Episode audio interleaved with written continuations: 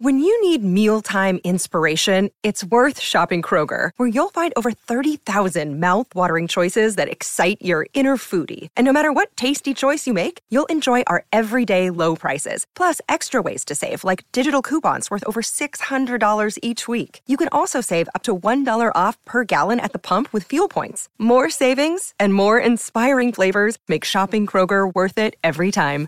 Kroger, fresh for everyone. Fuel restrictions apply. What is up, everybody? Welcome to another episode of Conversations with Tom. I am here with Coleman Hughes. Coleman, thank you so much for joining me, man. Glad to be here. So, I think I first uh, found you on Sam Harris's podcast, and then you introduced me to Thomas Chatterton Williams, who I recently had on the show, who was amazing. So, thank you so much for that intro. He's super fascinating dude. Um, and then in researching you, I came across what you're doing as Coldman, uh, which I was very impressed by. Are you still hard into the music scene? Yeah, I still am. I mean, unfortunately, right now there is no music scene, but um, at least no, no no music scene in person. But yeah, I'm, I'm still very much producing music uh, in my free time and you know to be released at some point. Do you see music as more of an in-person thing these days? Um, you know, thinking about the creation of music, I would think this is kind of a cool period where if you're able to record, you know, at your apartment or something, that you could go pretty hard on the music. Um, do you produce or do you just um, rap? Produce, mix, rap, all of it. So for you though, is it is there something big missing in that you're not able to perform in front of a crowd? Well, yes and no. Definitely, performing in front of a crowd is the most exciting thing ever. But 95% of the time that you you're working as a musician in my context it's alone because i'm making beats by myself tweaking mixes or mastering songs by myself recording vocals by myself. So that's something i can completely do alone and i have been during covid and it's i, I think i and a lot of other musicians i know feel like it's kind of a godsend to be in a in a profession where you can do a lot by yourself and you know you don't go crazy stir crazy at home all day. You know what have comedians been up to? You know like th- their their whole craft is like based on testing jokes out in front of a crowd because they almost never know which ones are going to be good. So you know it's sad for some folks but for me it's been all right. Yeah, that would be this would be a very brutal time to be a comic. And I know, oh God, was it D.L. Hughley that ended up getting coronavirus from touring? I'm oh, almost certain. Oh, I could be wrong about um, the exact person, but there is a very famous comedian who collapsed on stage because he couldn't bear the thought of not being out performing and was going to Oh, he said it. He was like, I was going to the places that will let you perform at a time like this, and he was like, those are probably not the ideal places uh, to be performing because they're not taking the security measures and things that they need to be taking. So, um, right, yeah. But I know I'm sure there are a lot of people that feel pretty hemmed up. So my background, um, I studied filmmaking. That was my whole shtick. And when I went to film school, it was like literal film, and you had to go and get it developed, and you had big, heavy cameras. Um, one of my interns is a film student and this is her senior year now going into her senior thesis project and all of that in the middle of covid and she's having to do everything remotely and i just thought whoa like the thought of doing my senior year remotely was that would be terrifying i don't know how you mm. pull off filmmaking is so inherently collaborative mm. there are some things i guess you could do by yourself especially now in the age of youtube but man, it is to shoot something all by yourself uh, really limits the scope of what you can pull off. Um, I don't know if you feel is your music changing in that there's the only things that you can do now are things that you can do by yourself, or was that already sort of a, a super solitary endeavor? It was already a very solitary endeavor, so it really is is I can do hundred percent of what I would otherwise do. Um, but yeah, with filmmaking, that's another example. You know, I and I did. Uh, I, I, just graduated from school, and I had the last two months or so uh, over Zoom, and it was a it was a strange experience and it, it made you realize how much of what's in the classroom is a result of being in the classroom and how much isn't um, and you know the truth is I had some great lecturers that basically maintained a lot of what was important and valuable about them over uh, over online. But I will say, if you're not inclined to pay attention, it's much harder to to get anything out of the class online than you might have in person. Do you um, know what shook down uh, during 1918? I actually haven't thought about this. I've thought so many times about okay, we're going. Yeah, they, they had online classes. Yeah, went, went well. Uh, but how much did they use social isolation? Was that part of how they got past it, or did it just sort of yeah. burn through the population? I, I, don't know so much about it, uh, but I know that there was social isolation, and at the very least, there was you know cancellation of large events and stuff like that. And different cities did it to different extents, and uh, weathered the pandemic better or worse as a result.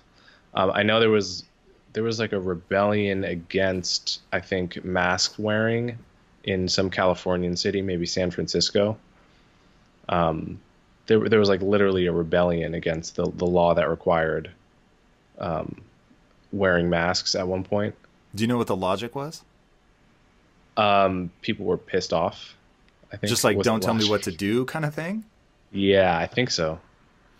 Yeah, that that's interesting in terms of the human propensity. So actually, I will say that one of the keystones of my personality is a real problem with authority.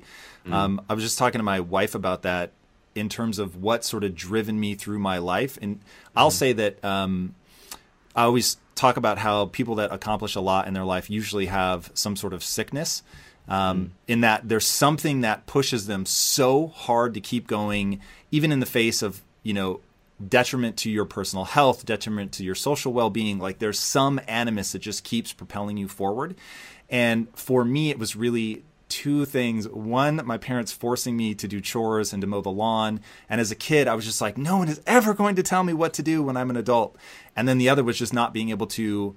Um, having other people tell me what I could have and couldn't have, either because my parents couldn't afford it or because certainly I couldn't afford it. Um, and so that really when I like if I think about sitting down on a therapist couch and think about what drives me, what propels me forward, there really is that sense of I don't want somebody to tell me what to do. Mm. But when I think about COVID, it's one of those where the virus doesn't give a shit whether I have a problem with authority or not. It's like it's going to transmit the way that it's going to transmit. Uh, and I know before we started rolling, you were saying that people in New York aren't really thinking about uh, the pandemic right now, that there are protests and things going on right now how much of that is just sort of generalized pushback against authority? How much is you know i've been cooped up? How much is a general sense of injustice that has to be overcome? Like what do you think is pushing that forward? Yeah in terms of the protest movement i think uh, well yeah there's a there's a certain type of person who who has a problem with authority. I would probably put myself in that category as well. Um, and and there's a certain type of person that takes that to to to mean uh, who who likes the aesthetic element of protesting the police doesn't actually follow politics very much. Um, so that's an, that's definitely an element in the protests. Uh, to what extent is it people that are restless and want to get out of their apartments? I think that has a huge effect on the level of protesting we're seeing and the the ease which, with which protests that were local became national and ultimately global. I think people are at, at, at home. excuse me. people are at home. They're bored. They're restless. They haven't been. Uh, you know, normally they would have gone to a concert in the summer or a music festival. Uh, they're starved of human contact, um, at least like in large crowds, and the protests are the closest thing to a concert that that that can happen right now. Um, so there's definitely that, and then there's of course the substance of the issue: police brutality, um, police shootings of of unarmed civilians. So I think, and and then there's there's perhaps the Trump effect. Um, to what extent does what, what do you define as the Trump effect? Just like the fact that Trump makes everything a little bit worse with his rhetoric. Like if the knob is at eight without him, he like turns it to eight point five. I do think people tend to attribute too much to the president, um, a lot of times what's happening is the result of deeper cultural um, fault lines that would have happened under Obama. But I think Trump just kind of he says the thing to piss everyone off, just to kind of like ratchet it. So the combination of all those things, I think, has has I have a quick question for you. So yeah. I don't know. I know that you're not um, super drawn to politics, and nor am I. And I consider myself one of the most politically ignorant human beings on the face of the planet. Um, and it really is only this movement that has drawn me into like, yo, I got to figure the fuck. Like, what do I think about this? Um, and I love your edict of first educate yourself, which is exactly what I've been trying to do. Um, instead of popping off, like really try to stop and just say, okay, I don't know shit about this. So, you know, how do I go about figuring it out? Anyway, the question I wanted to ask you was, um, if you have a sense of it, what president f- through all history do you wish was seeing us through this crisis? And why? um, I, I guess Obama. Uh, that that may be the boring answer, but I think he he could say the kind of thing. He could credibly speak to the anger people feel about police brutality, and give them a sense that the person with the reins cared about this issue and understands it, and therefore it doesn't. We don't need so much to disturb the peace and cause violence. Um, and yeah, I think Obama was able to hit a note of of resonating with racial justice issues while at the same time, um, you know, letting moderates know that he wasn't a radical. That's a tough. That's a very tough uh, um, tight walk, a tightrope to walk I guess would be the way to say it. But um, I think he did that as good as any, anyone could. Uh, he's not without his faults, of course, but I can't imagine a recent president that would do better. Can can you? Ooh, uh, this is where I will say I have been so um, blind to who our leaders have been and what their mm. rhetoric has been. So I'll say that Obama was probably the first president that I paid attention to. It was mm-hmm. the first time. Ah, that's not true. So Bush, uh, the second Bush, was the first one. W. Bush was the first one that I I sort of was like, whoa, this seems to matter. Like in terms of the rhetoric and the way that people think about him and his inability to speak, I found really distressing. And I again, I didn't I didn't pay attention to his policy, so I have no idea if that moved us forwards or backwards. Um, but I was really unnerved by his ability or his inability to speak. And when Obama got elected, I was so stoked on that.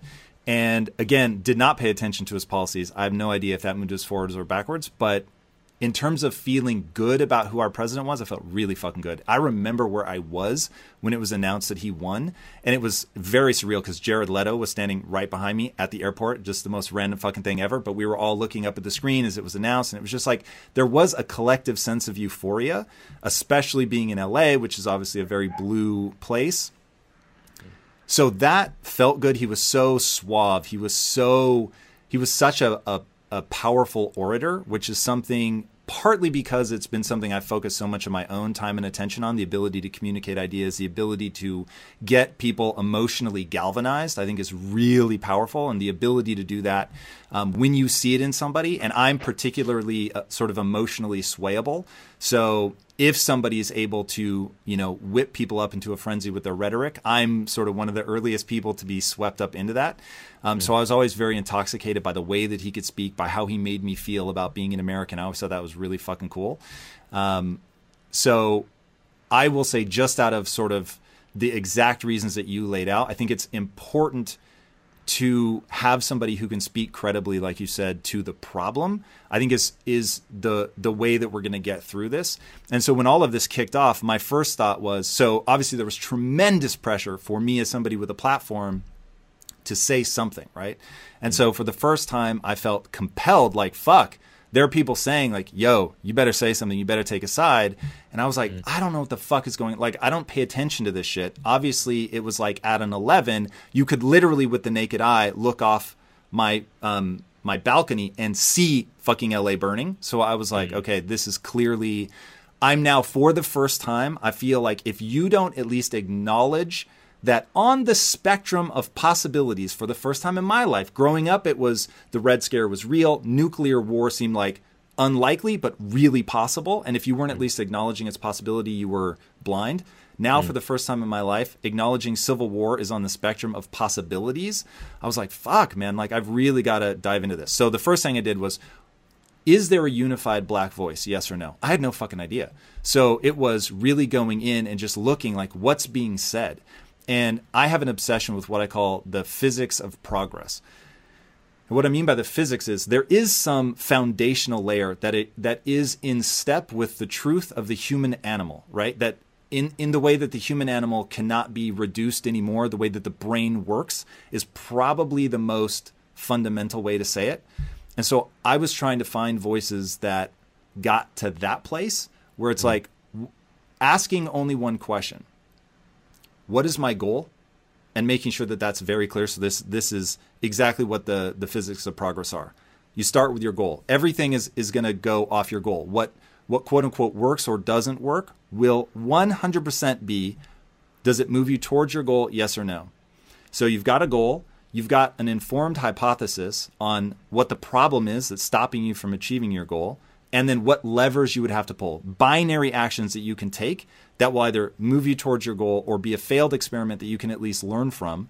But to have that, you have to have the metrics that you're going to judge it, which you should know ahead of time. Like, okay, my goal is, you know, I'm, I come from a business background, so I'm always thinking about business. So if my goal is to increase revenue or drive profitability or go into a new market, whatever, I get really fucking specific, really specific about what that goal is.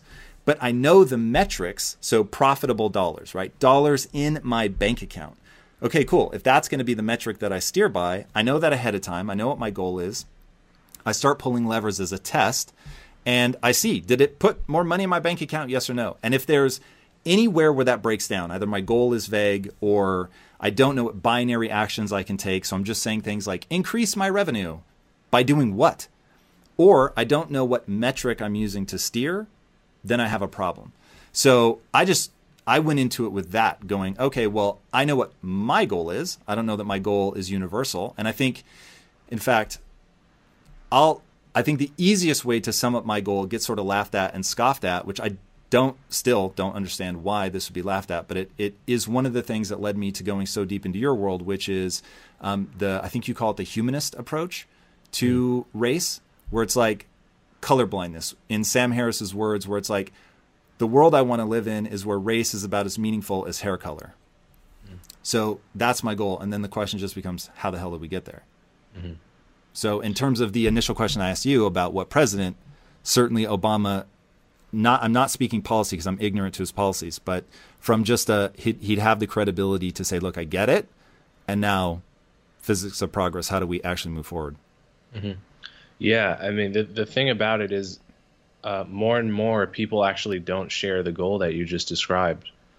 Um, people seem to want to live in a world where my skin color and your skin color has, ought to have a huge um, impact on how we communicate as human beings. So, if we're talking about race, the fact that you are to me a white looking person, um, that means you have to essentially uh, kowtow to me.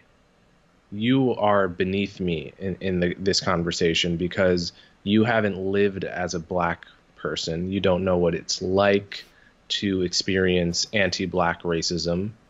Um, to, to you know, if you've experienced prejudice in the past, it's been from a position of power as a white man uh, these are all the arguments that are are being made right now, and that means I have a kind of epistemological authority over you. I know things that you can't know, and therefore, uh, you know that that asymmetry should inform this entire conversation. Um, I think that's that's fundamentally wrong. That's not.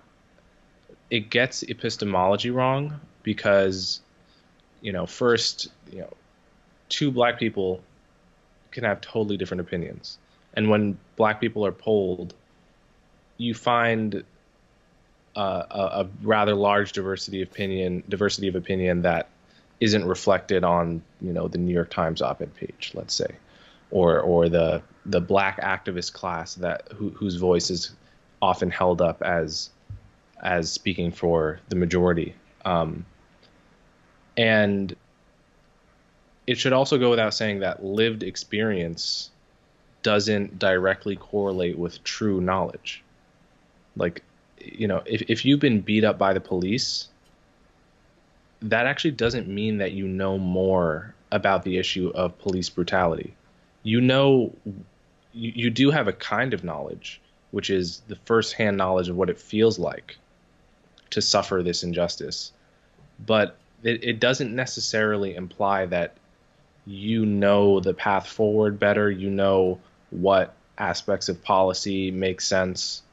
Um, and, you know, that I think we just have to insist on that because ultimately we should want to live in a world where the fact that you're you have less melanin in your skin than I do doesn't put up road needless roadblocks between us. Um, and that I, that I think is a it's a goal that people are very shy about right now, and it's a goal that's completely compatible with fighting racism. It is the opposite of racism. And increasingly today, the modern anti racist movement is not so much a rejection of white supremacy as it is white supremacy flipped on its head. It, it's uh, you know the notion that I would have some kind of you know authority over you in this conversation. That's not the that that's not anti-racism so much as it is the opposite of of the old classical racism. Um, so I, I very much worry about that, and I worry I worry that many of the solutions being proposed, um, the books that are on the bestsellers list that everyone's telling you to read right now, um, which will no doubt be pumped into the heads of our children at, at young ages in certain contexts, are all about telling you that race is super duper important. If you're white, you ought to follow a different set of rules, social rules, thinking rules, um, than if you're black. Uh, you can never escape it, no matter how hard you try. And I think that is a, a horrible recipe for a multi ethnic society where we all have to live together. We're getting married to each other. We're becoming friends with each other, hopefully. And I don't see how that can work if we're telling everyone that actually that whole thing about race just being skin deep yeah that that that's in the past now. What it is now is to be anti-racist is to recognize that your race is extremely important and to live your life based on that fact. Yeah. It you're getting to now what makes this important enough for me to fuck with because I was telling um, the the guy who is our head of talent who books the show for me, I was te- telling him he happens to be black, and I was telling him some of the um, people that I was coming across in my research, specifically of you. Um, people like Shelby Steele. and he goes, Do you want to get Shelby on the show? Because uh, he used to book for Tavis Smiley. And so he's very familiar with Shelby Steele. And I was like, Christopher, do you want to live on the third rail? I'm like, This shit is crazy. Like, of all the people, I actually am interested at some point to have that conversation with him just because I find his way of thinking, like, he is so willing to say shit that is going to piss so many people off. I admire that alone. But, like, what makes you want to play on this third rail? What makes you stand before Congress and oppose reparations? Like it's dude, your your rap is amazing. First of all, let's start with that. I'm glad to hear, by the way, that your dick is fine. That is very encouraging news. Um, Thanks.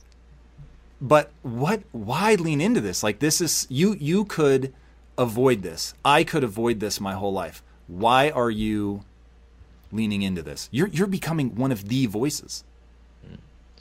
Yeah, I think um, by personality, I've always been the type that, you know, if I thought the teacher was wrong, I, I wanted to say so.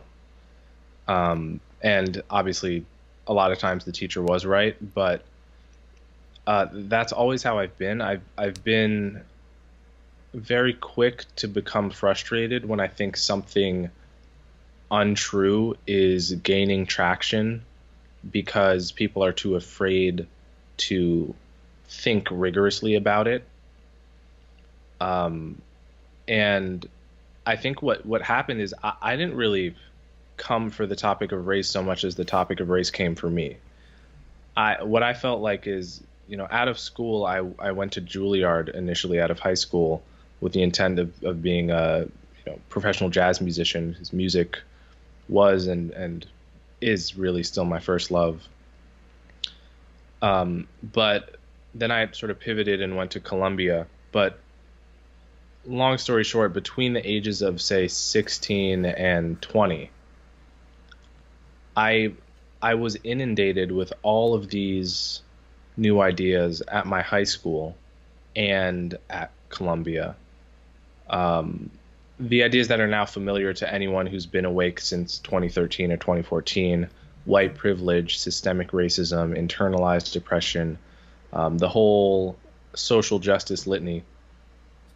And I found a lot of the ideas very compelling at first. I, uh, I, I sort of did what a lot of relatively privileged people of color do, which is rewrite their own personal history such that they are victims somehow in the wealthiest nation on earth.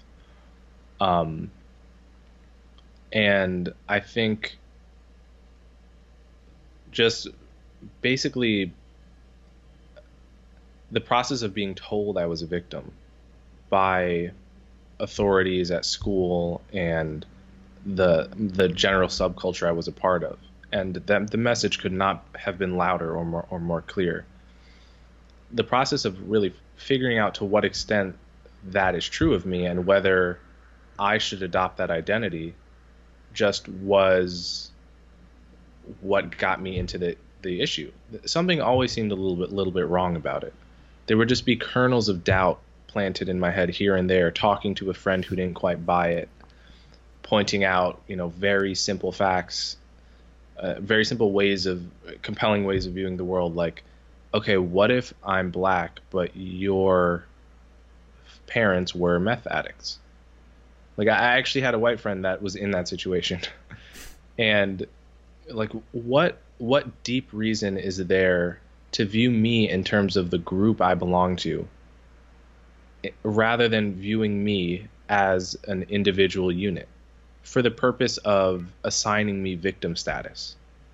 Right? When when you go to court, there's a single person sitting in the witness chair at a time. There isn't a whole group of 40 million.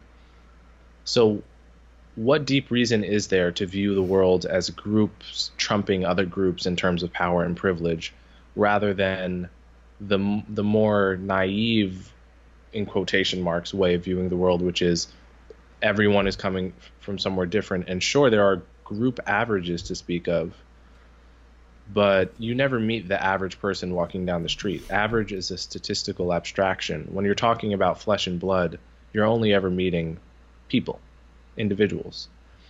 So I, I think just, you know, planting, you know, encountering kernels of doubt in, in the social justice worldview, which I at one point ha- had adopted, and the constant messaging that I was a victim. Being so out of touch with not just my life but the, the lives of many people around me.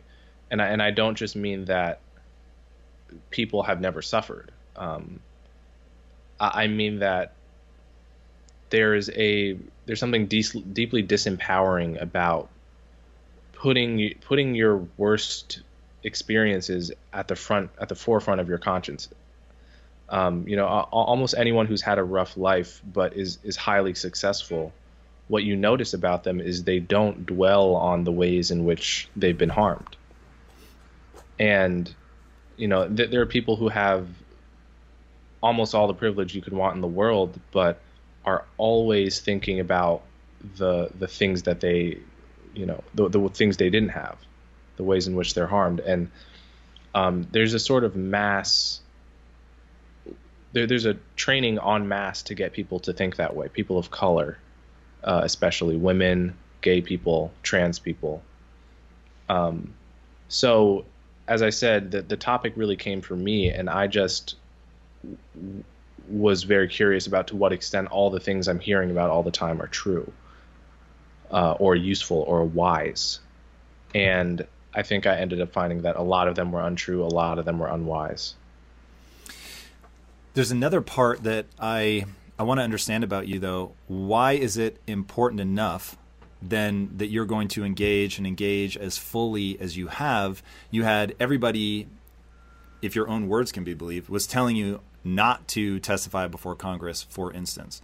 Um, and you, you still did it. Even even in the middle of your testimony, there are people heckling you in the audience, which was mm-hmm. already crazy.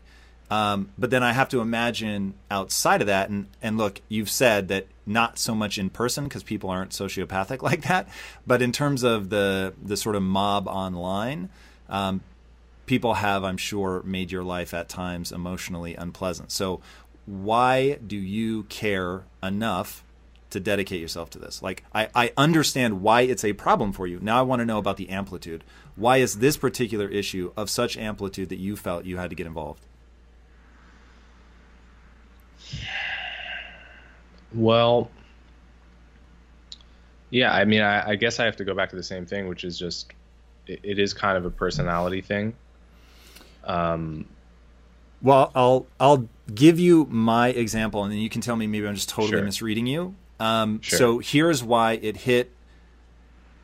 Of all the so I have one core thesis in my life, the thing that I have chosen, and I do believe that it's a choice, that I've chosen to pour myself into and make the central meaning of my life. So for a while it was ending metabolic disease because my family struggled with morbid obesity.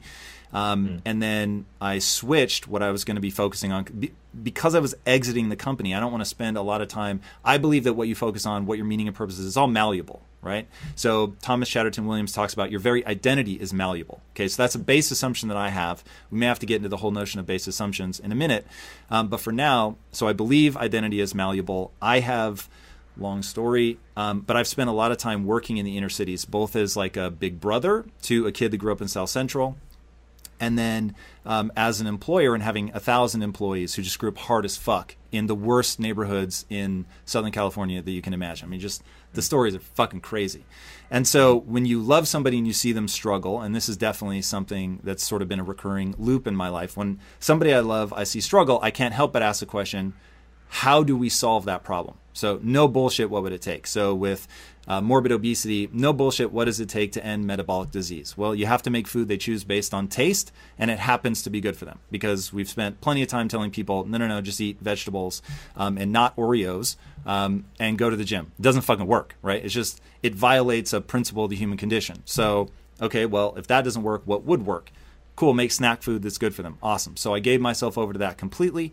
Then, as I was coming out of that and wanted to get back into storytelling, I was like, what is a problem I give a shit enough about to tell stories about that thing that I could have an animus that I could feed into and that I would be motivated enough at a time like this where something happens and I find, whoa, it aligns with something I care about. And now I'm willing to actually say publicly what I think, even if that means that the mob turns on me. And for me, that was people that I love, their zip code is the most predictive um, thing for their future outcomes, just where they grew up. And that to me is far more about it's it's poverty, it's not race, but it happens to align largely, certainly, in where I was working with minorities. Um, so when this all started to kick off, and I thought, man, I really want to put my head down. My my impulse, I cannot tell you how strong it was, was to put my head down, say whatever minor thing I needed to say to sort of hedge, and let the mob pass me by, right? The the board up my store and put you know slogans and things so that p- just don't destroy me, right? Um, and that made me feel like a coward. I thought, oh fuck. So the thing I always tell people, the only thing that matters is how you feel about yourself when you're by yourself. So it just so happened that putting my head down and not trying to go find the truth, because it wasn't even that I had something to say.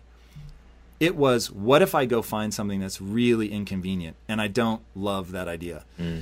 So I want to put my head down, let it blow over. That made me feel like a coward. It made me feel like I wouldn't actually serve the people that I love and care about and want to actually serve. And so now it's like, well, okay, I'm going to have to dive into this because it aligns with this whole the zip code. For me, I can't live in a world where your zip code is the number one predictor of your future success. Mm. I have chosen to not let that be okay. Um, mm. And now it's collided with what's happening now. Um, so that's the thing that, like, I don't want to feel like a coward. The people that I love and care about, like I want to avoid this, and and and maybe I'm projecting that on you. Um, I have this vision of you wanting just to be this really unique collision of a jazz musician and a rapper, and now you've become a writer on like deeply political is probably the word you wouldn't use, but I would have if I didn't know your stance on politics. Uh, these political issues. Um, so I'm just curious it, is is there anything reminiscent in what I just said in, into why you stepped into the space, or am I just totally projecting myself on? You guys know I have a very strict diet that I stick to, except for very special occasions. And I do that so that I can bring my best every day to what I'm doing. And a big part of that strict diet is high quality animal protein and my go to source of trustworthy meats and seafoods with no added hormones or antibiotics ever is ButcherBox. ButcherBox is a premium meat subscription service that delivers 100% grass fed beef, free range organic chicken, pork raised crate free and wild caught seafood all directly to your door. I cannot recommend ButcherBox enough. When you eat ButcherBox, you are giving your body the best possible building blocks to work with so you can reach your full potential. You've got to take care of yourself at a cellular level if you want to hit your peak consistently. So ButcherBox is the key. Sign up at butcherbox.com slash impact and get our special deal. ButcherBox is offering our listeners a free for a year offer plus an additional $20 off. And that means you can choose salmon, chicken breast, or steak tips free in every order for a year. Sign up today at butcherbox.com slash impact and use code impact to choose your free for a year offer. Plus, get $20 off your first order. This show is sponsored by BetterHelp. You will never be able to reach your full potential if you are riddled with stress and have a lot weighing on your mind. I can tell you from my own experiences with stress and negative thought loops, you have to find a way to work through whatever it is that's weighing on you if you're going to have any hope of achieving your goals. Therapy can be an option for working through things. And for an online therapy option that is super convenient and flexible, be sure to check out BetterHelp. With BetterHelp, everything is 100% online and getting started is quick and easy. A brief questionnaire matches you with a licensed therapist, and you can switch therapists at any time for no extra charge. Get things off your chest, process through things with BetterHelp. Visit betterhelp.com slash impact theory today to get 10% off your first month. That's betterhelp, H-E-L-P dot com slash impact theory. In today's highly unpredictable and rapidly changing world, the smartest move you can make from a financial standpoint is to actually understand how money works and how markets move. Because if you want to have any chance of investing your money wisely and growing your financial portfolio, you have to make a profit. And the only way that you're going to do that is either by setting and forgetting or actually understanding what's going on at a macro level. So whether you're a seasoned investor or someone looking for extra guidance, Today's sponsor, Yahoo Finance, has got you covered with all the tools, data, and news that you need in one place to grow your knowledge base around what is happening in the world of finance and to make sure that you have the right goals and you're executing well. Yahoo Finance makes it easy to consolidate your accounts so you can effectively and efficiently manage your entire portfolio. Personally, I love how straightforward their platform is to use. It is very simple to get the information that I need, and Impact Theory's own chief financial officer is exactly the same, spending time helping me frame exactly what is going on from a global perspective so that I'm making the smartest decisions that I can. I definitely recommend that you check out Yahoo Finance for comprehensive financial news and analysis. Visit the incredible brand that so many great investors use at yahoofinance.com. It's the number one financial destination. yahoofinance.com. Once again, guys, head there now, yahoofinance.com. You. Um. Well, that's a good question. Um, I guess the, the the only way I can answer it is just sort of thinking about how I got into it. I was I I I, I guess it, it just was noticing the the the the cultural zeitgeist on the issue of race I thought was getting something extremely deeply and importantly wrong. Um and in my spare time from doing music, I would just write, you know, pages and pages of text trying to just understand for myself where it was all coming from. Um, why is it that in like the third or fourth ranked, you know, Ivy League college in the wealthiest nation on earth, I'm meeting so many people that are claiming to be like they're speaking as if they're Jean Valjean from Les Mis. Like this is this is objectively one of the most interesting phenomena. Just to to psychoanalyze to understand what is going on here. Like what the hell is going on? Um and in some cases it was people who were from where I'm from. So I knew it wasn't that they're coming from the hood.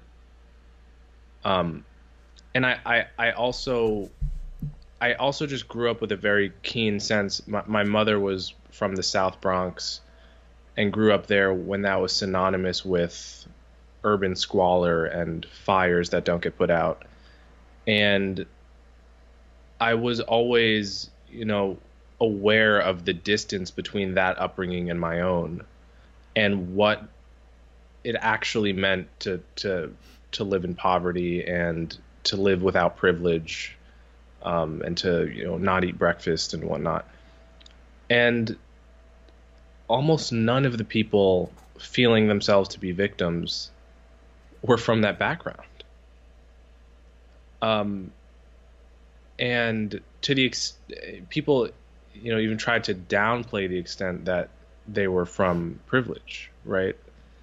Um, and I'm I was so curious why is that? Why is it that people want to be victims of racism? There's this part in people's souls that is nourished by the experience of having been a victim of racism. There there's some spiritual hole that this is, is filling for people.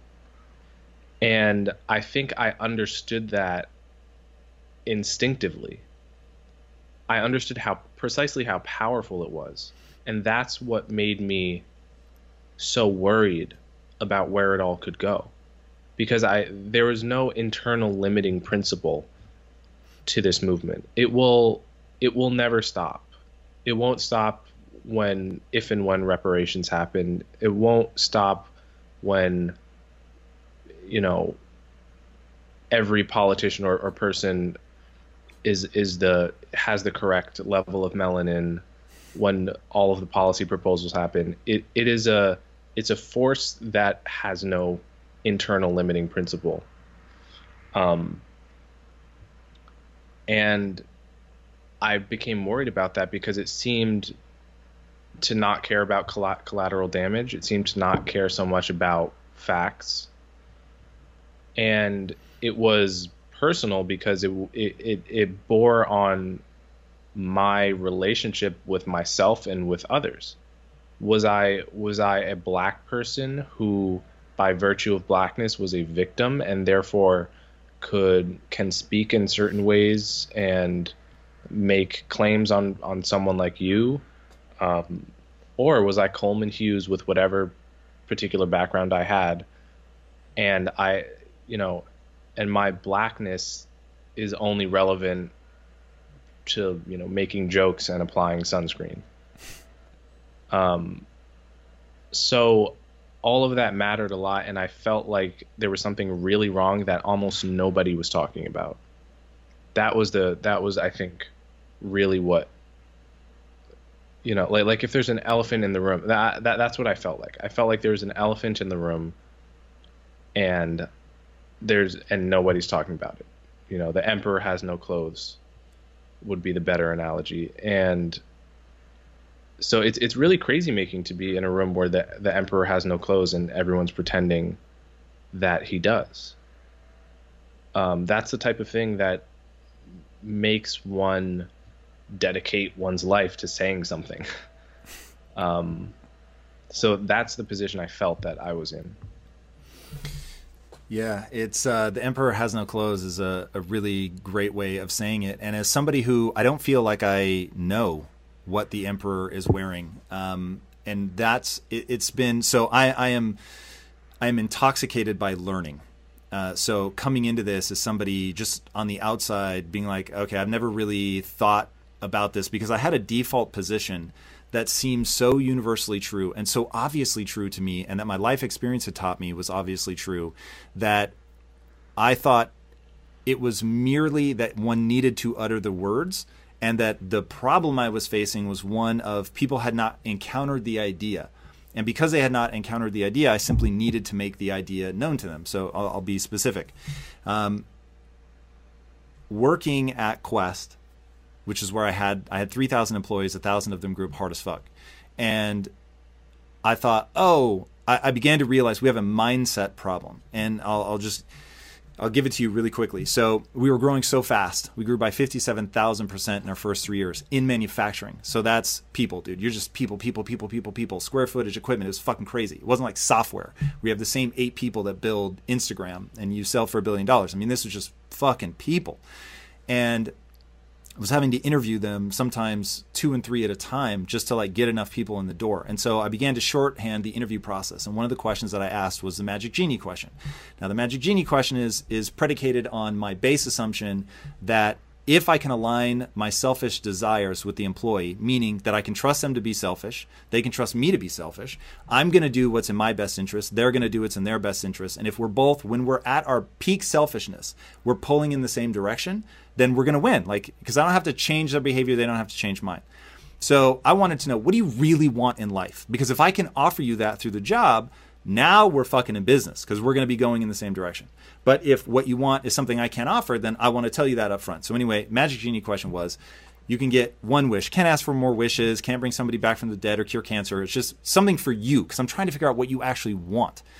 And dude, without exception, I must have asked that question two or three hundred times. And I got the same answer every single time. Now, it's a job, so of course they're going to be going in one direction, which most people started by saying, I would ask for a job. It's like, no, you wouldn't, right? It's a magic genie. Uh, job may be shorthand for money. So I get that I was sort of leading them down a primrose path, but ultimately every single one of them said a million dollars.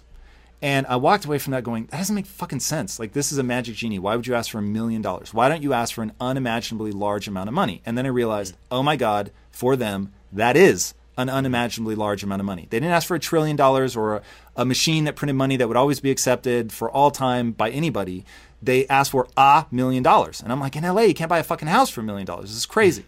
So I was like, oh my God, like I need only give them this more expansive view of what's possible. Like, hey, you know, aim for the stars, and if you fail, you you or whatever the fuck, aim for the moon, and if you fail, you land in the stars. Whatever the the phrase is, it's like if you're aiming so big, even a failure that is only some fraction of that is still far better than when your your goal is small.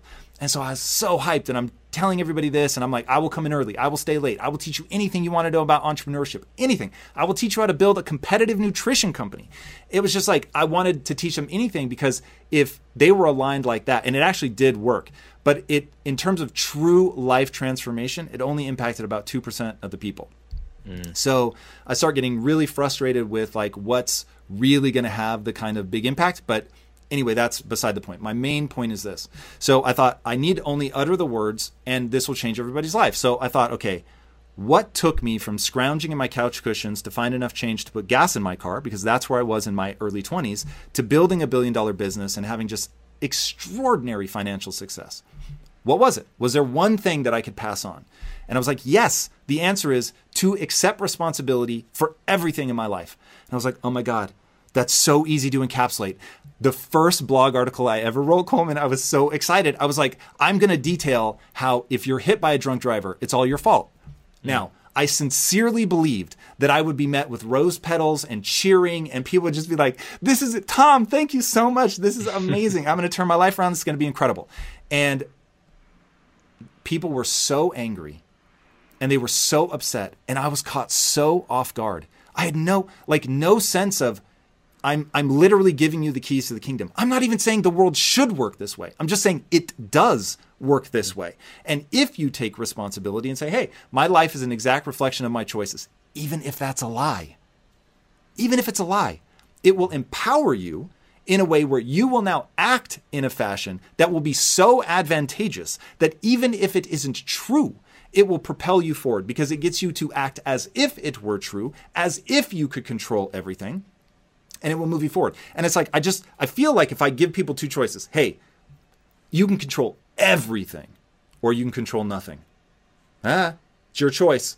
But you, you only get to pick one. Which would you choose? Now, if people in, and of course people are going to say, oh, it's a false dichotomy and all that. And I'm like, fucking hell, do I really have to argue that point? Yes, of course it's a false dichotomy. I'm just saying, if you're going to err on one side, err on the side of personal responsibility is what matters uh, the backlash I have gotten over that it knows no bounds, and I I am still to this day beside myself with surprise that people wouldn't rather that be true, and to try and see if that would help them. Mm. Yeah, you you made a few few really good points there. One, I just want to go back to what you said at the beginning, which was that they all asked for one million dollars. Um, I think it's a huge one of the biggest problems with growing up poor is is not necessarily the lack of things per se, um, lack of material objects, but the lack the the lack of imagination that you grow up with. That your world is about this this big. So when my mom grew up, she didn't. You know, she was a brilliant woman and got into Stuyvesant um, but she didn't apply to college. And the reason she didn't is for no reason at all. It's because she just didn't know anyone who had been to college. I think if you grow up with people constantly telling you you can be president and you know m- more than more than the rhetoric because talk is cheap if you grow up seeing people doing amazing things at every level of society um, seeing people in corporate jobs, seeing people who've been to college. You grow up with all of these things being normalized. You you fail to appreciate the extent to which seeing those people enabled you to think that was possible for yourself. Um, and that I think that is that's the logic behind the idea of a role model um, which can you know it, it, can be it can feel like an like nonsense advice to say oh we need more role models. Um, but do you think that sounds like nonsense advice? Because that sounds super fucking no, powerful to me. I think I think it sounds yeah that's that's exactly what I think but it, it can it can sound like an unactionable thing. Um like how do you how do you form a policy around that? But well, so let's drill down on that because I think this may, and again, I want to just really fucking stress I, I don't feel like I have deep wisdom here. I feel like I have a way of thinking that is extraordinarily useful. Um, what the outcome of this line of thinking will be, I'll, ha- I'll speak to in three to five years when I feel like I actually have my head wrapped around this. But um, it does not seem, and this is straight from Thomas Sowell, and I know a lot of people just fucking debunk him or, or ignore him or um, deride him, however you want to think of it. Um, but he's so just like stats driven and he's like look political power does not lead to the outcomes that you want. Like look at any group. Like forget stop looking at it by race. Just look at any group that pursued um, economic well-being through politics. They all lose. They all lag behind. And it's people that pursue it and again this is thomas sowell so he had the data to back it up. I have not memorized any of this stuff, but the the punchline seems so self evidently true to me. The people that pursue it through direct uh, economic well being through entrepreneurship or business, they win over and over and over, over and over and over. And it seems like the moment right now is all defaulting to policy. And so to me, going back to the physics of progress, okay, cool. That seemed like a valid experiment to run. Let's try policy. Get get political power, change the policies, and then see what outcome, right? Because we should know what the metrics are that we're going to judge success by. That experiment has been run by other groups before now, and it doesn't seem to have worked. Mm-hmm. So why do you think people lean so hard into policy, even though the evidence is there saying, hey, that's probably not the fastest, most effective way to get the kind of economic well-being you actually want? No, I think that's the the point you're making is is so important and deep, and it is it lies at the, you know, at the foundation of my my views on on this subject. I think it's the kind of thing that if you never read Sowell or you know Jason Riley or a few others who've written about this, you will you'll never question your unthinking assumption that the way groups advance is by getting political power and then securing policy that is favorable to their group, which then uplifts them. That seems like too obvious to even be worth noticing that you believe. But then you just look at the history, you know, forget people of color, just look at the history of different white ethnic groups. And, you know, the Irish show up at the bottom of every social indicator from crime to alcoholism to poverty relative to, you know, the Germans, say. But the Irish are the ones famously dominating politics. Uh, and then you see the same pattern show up in other countries where the groups that that are dominating politics are the ones at the bottom of society and their domination of politics ends up it insulates them against discriminatory laws um, but it doesn't actually create wealth. Uh, and and then you see the groups creating wealth today. I mean asian americans. Um, there are lots of very poor Asian American groups uh, uh, in various pockets in the country, but on the average, higher incomes than white people. Um, native uh, Asians that are born here uh, have higher wealth than white people, and they have they don't even have enough political power to get rid of laws that discriminate against them, such as affirmative action, for example. Asians have very little political power in this country. Um, and I c- can anyone even name more than c- can can anyone name enough Asian politicians to fill up one hand? Can the typical person do that? No. Um, black politicians, it's trivially easy. So I think people have a deeply flawed model of how groups advance. And that is that's a fundamental a fundamental difference between the way I think about the world and the way the modern anti-racist movement thinks about the world. And I'm pretty sure that I'm on the right side of that. I haven't seen super compelling evidence for why it is true that that that that you should have a politics first view of the world, view of group advancement. I haven't seen the evidence, but I'm open to it. Yeah, I, am the same. So my thing is, I'm just obsessed with what actually works. So in business, I call it no bullshit. What would it take? And the whole reason of calling it no bullshit is because I think people bullshit themselves a mm. lot. They they get stories are so powerful. So you're you're talking to somebody who's dedicated their life to the power of story being able to change one's identity and behavior patterns. Ultimately, all I'm ever trying to influence is behavior because your life is going to be an echo of your behaviors. Period. Like life does not give a shit what you think about. Life only gives a shit about how you act, right? So it's it's why I revolt against uh, the notion of the secret. If you've ever seen that video or heard people talk about that, where half of the secret is amazing, which is, hey, you have to believe it before you're going to pursue it. It's what I call the only belief that matters. Now, the reason I call it the only belief that matters is if you believe that your time and energy of trying to improve will reward you with improved skill set, then you will go down the path of trying to improve yourself. If you believe that your talent and intelligence are fixed traits and there's nothing you can do to improve them, then you won't go down that path. So it, it, literally is that, that bifurcation point from which everything else in your life will spring. Because if you believe, hey, I can get better, like I control it, even if the fucking system is trying to keep me down, I can get so good they can't ignore me. And like that to me is fucking interesting. And I'll I'll use I'm so curious to know. I never hear you talk about um, Nelson Mandela.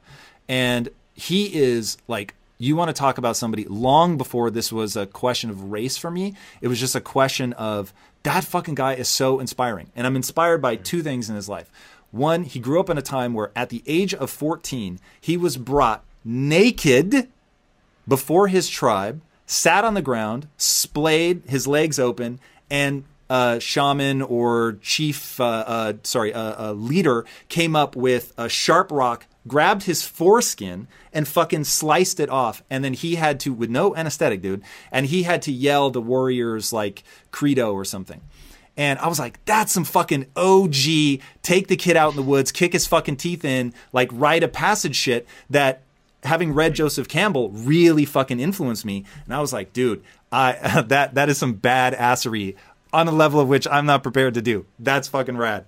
And then the other is, dude went to prison for 27 fucking years and did not come out and say like mm-hmm. we're going to become the oppressors. He was mm-hmm. like, look, it. So I wrote a whole thing. It's called Neon Future, and it was subtly is the only truthful way to say it. It was subtly influenced by having read Long Walk to Freedom, and so it's about this. It's about people who are augmented um, with technology versus people who aren't and obvious parallels between race.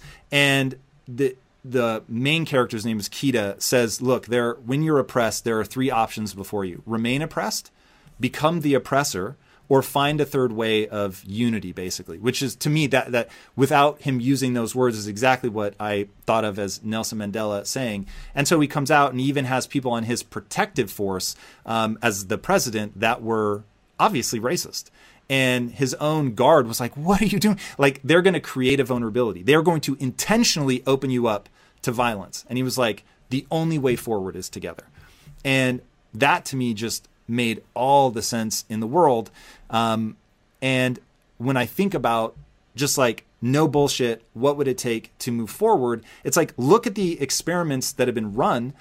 Stop telling yourself a narrative about what all this is. And, and that ties back into part of why the narrative takes hold is something you didn't use these words, but I think it's what you meant righteous indignation. That moment where you realize, I'm a victim and that fills you with this this certainty the intoxication of certainty of mm. i have been wronged and i have every right to fucking go after somebody that feels good man like mm. all the times in my life i'm i'm my wife is quick to get to righteous indignation and i see the way it makes her a bulldog and despite her she's very physically demure Despite that, she's fucking tough as nails, man, because she's so quick to be filled with that like righteous indignation. And so I have wanted in my life for moments of that kind of clarity and certainty.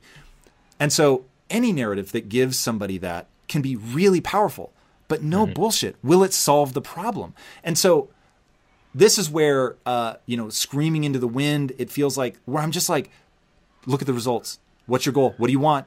Are you getting, are you moving towards that? So taking someone like um, Ta-Nehisi Coates, who, who I am wildly ignorant to, I know essentially only because he's been involved in comics, oddly enough, um, which is a world I know a lot about. And then um, be, the speech he did with you for reparations.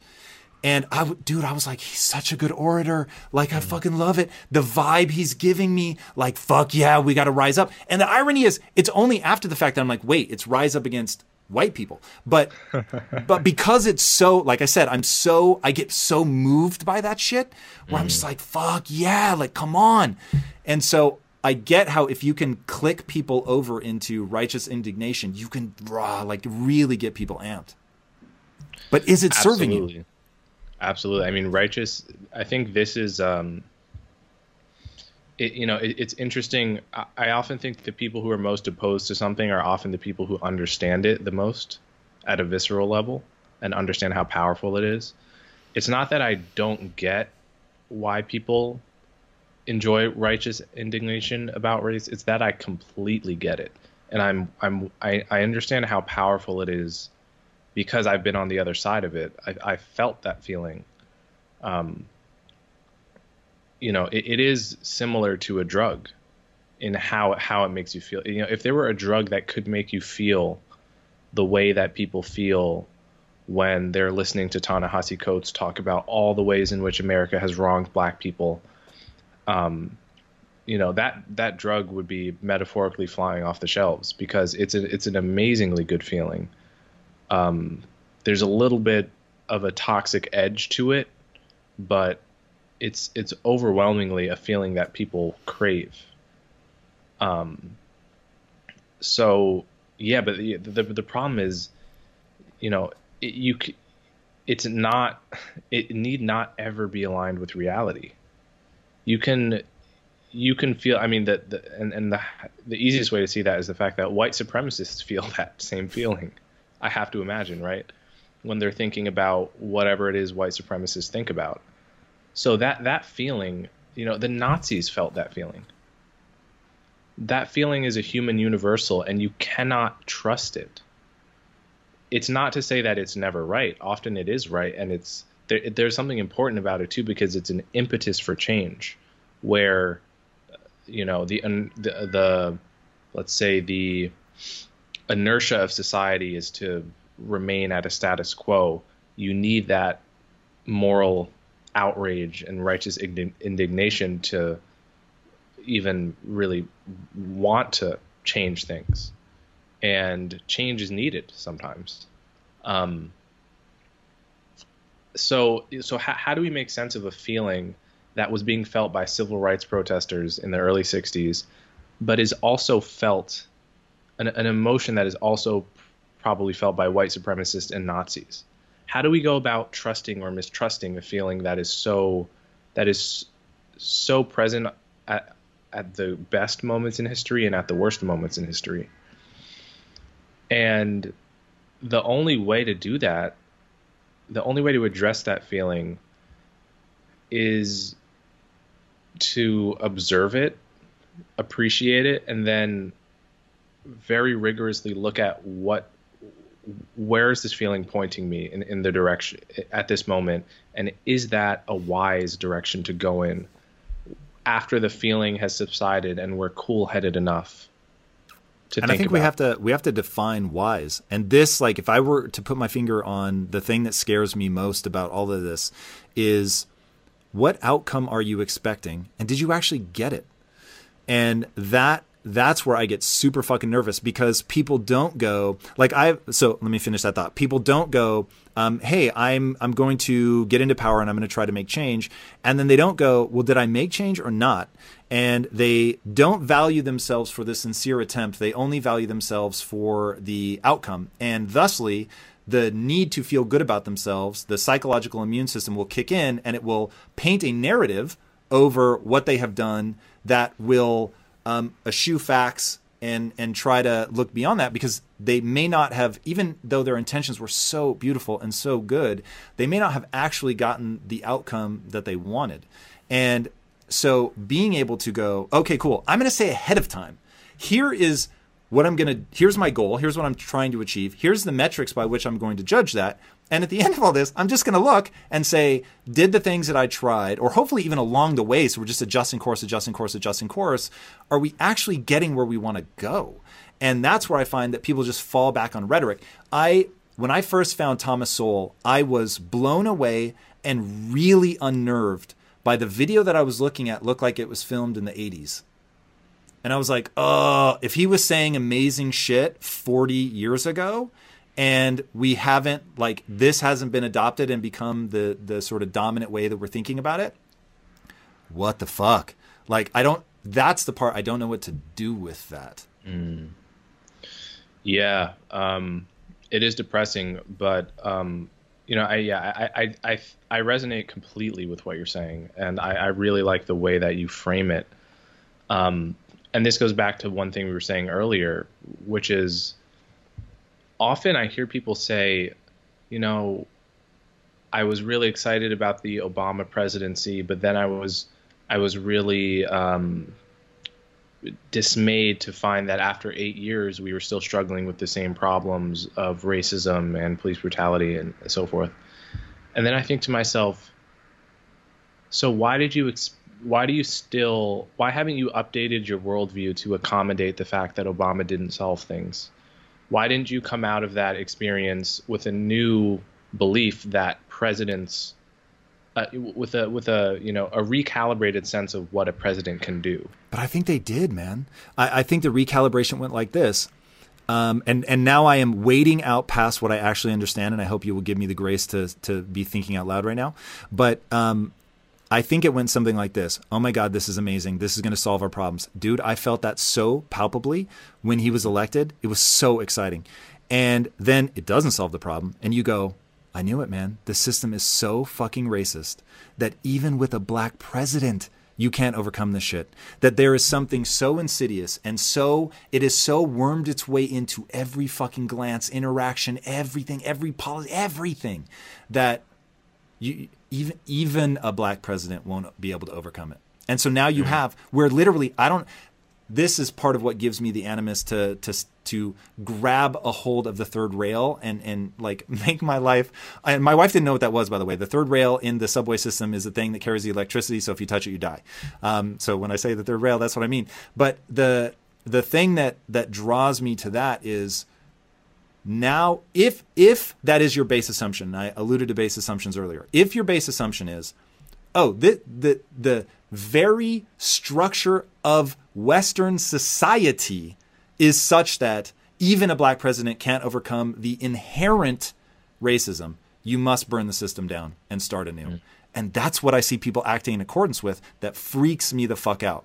Because I'm mm. all for completely doing away with the system, but only if you've got a better one in place first.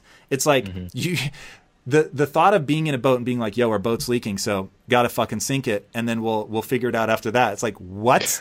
like that that strikes me as a very yeah, bad idea. Right.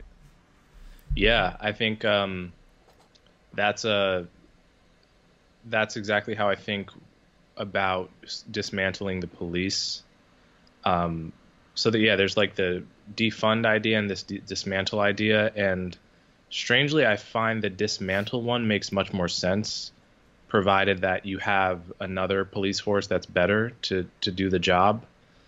So you know this is what happened in Camden, New Jersey. They just got rid of the city police and then replaced it with a county police that was culturally better for many reasons. And so that kind of thing, you know, that's getting rid of the boat, but having a pretty good sense that you have a better boat right next door. Um, you know, whereas the defunding the police makes very little sense to me because it, it seems like you just want to poke holes in your own boat. Like, let's just make our boat weaker to hurt the boat because we get we get a, a, a sense of pleasure out of doing something that hurts the institution of the police. So let's just take away some of their money. Let's not ask the tough questions about, you know, is that going to lead to fewer unarmed Americans getting shot, for example. Let's just hurt them in some way. Also, um, thinking about second and third order consequences, it's like, all right, people getting shot by the police is fucking gnarly. Like watching the videos, George Floyd, anybody, dude, it is so fucking unnerving. Um, mm. You get a real sense of holy hell. Um, and I, I have been, I, I've been manhandled by the police. I think that's the right way to say it. So I was once in an apartment, a friend's apartment, bang, bang, bang on the door, talking to my mom on the phone, talking to my mom on the phone, bang, bang, bang on the door. I'm like, the fuck? So I'm like, mom, hold on. I look out the peephole and somebody has their finger over the peephole. And I'm like, yeah, I'm not opening this door. And they're like, police, open up. And I'm like, yeah, right, man. And they're like, look, somebody called 911 from that apartment. I'm like, no, they didn't. I'm here alone. Um, and they're like, okay. And they leave. So I'm back talking to my mom on the phone, and three minutes later, bang, bang, bang on the door. Open this fucking door. We're gonna break it down. I'm like, the fuck is going on? So I go and look out the door again, and I realize, oh, nobody had their finger over it. I'm actually just seeing the other wall because they're not standing in front of the people. And so I'm like, dude, I'm not opening the door. I cannot see who you are. So I got this. And then they duck back out of the way. And like really fast, I could see, okay, they are wearing a uniform. And my mom goes, um, or I said, "Hey, give me give me the number. I need to call and verify that this is really the police." And my mom's freaking out. She's like, "Absolutely not. They're going to give you a fake number. Like, don't open the door." So I'm like, "Fuck, what do I do?" And they're like banging on it. And they're like, "If you don't open this fucking door, like we're going to battering ram it down." And I'm like, Jesus, man, like this is getting real fucking freaky. So my mom comes up with a brilliant idea because there was no chain on the door. She goes, okay, put the phone down, put all your weight against the door, and just open it a crack. So I'm like, okay, cool. I'll do it and I'll check and see if this is really the cops. I put my weight against the door, open it a crack, boom, they kick the fucking door in. I go flying. They grab me, arms behind my back, boom, face down on the uh, the bar that happened to be there. And they're like, "You better fucking hope everybody in this apartment's okay." And they and I know everyone's gonna be okay because I'm the only person. And they're they're like searching the apartment, and they come back out, and they're like, "Man, you're fucking lucky that everybody, or you know, that there's nobody here." And I'm like, "What is happening?" First order consequences. You can reduce the police brutality. You can reduce police shootings, but by defunding the police or you know whatever the strategy is going to be, what's the second and third order consequences. Do other crimes go up? Does violent crime go up? Robbery, homicide, like there are I'm not in any way shape or form trying to make light of the horrifying reality of police brutality and what it felt like in that moment to be like I can't stop them. They're going to do whatever the mm-hmm. fuck they're going to do. And I am literally there was four of them, I think. They're going to do what the fuck they want to do and there's nothing I can do to stop them. And that is a really icky feeling. Mm-hmm. But it's also gnarly when it's a mob of, in fact, it's probably more gnarly to face a mob of just normal people that are angry, that, especially if they're armed and living in America, that's like a real fucking thing. Um, that's more terrifying because they feel like they're not like anchored by anything. You know, at least there's some accountability with the police. So that's where I start going, yo, we, we have to really look at what's a knock on effect that we might not be thinking of if you strive to perform your best in life, bringing your energy and abilities into everything you do, then it only makes sense that you would want to be out on the road with that same power, agility, and performance that everyone expects from you. And there's no better option than the most desirable, advanced, and dynamically capable SUV yet, the third generation Range Rover Sport. You guys know I love staying on the cutting edge with technology, and the Range Rover Sport's cabin features advanced technologies such as active noise cancellation, and cabin air purification, a must, offering you and your family and friends new levels of comfort and refinement while traveling. The Range Rover Sport provides an instinctive drive with engaging on road dynamics and redefines sporting luxury for the power, agility, and performance you demand in every area of your life. Explore the Range Rover Sport at LandRoverUSA.com. That's LandRoverUSA.com. One way I make sure my business is moving in the right direction is to ensure we are constantly becoming more efficient. Because in my experience, inefficiencies will eat away your profits and leave you with a dying business.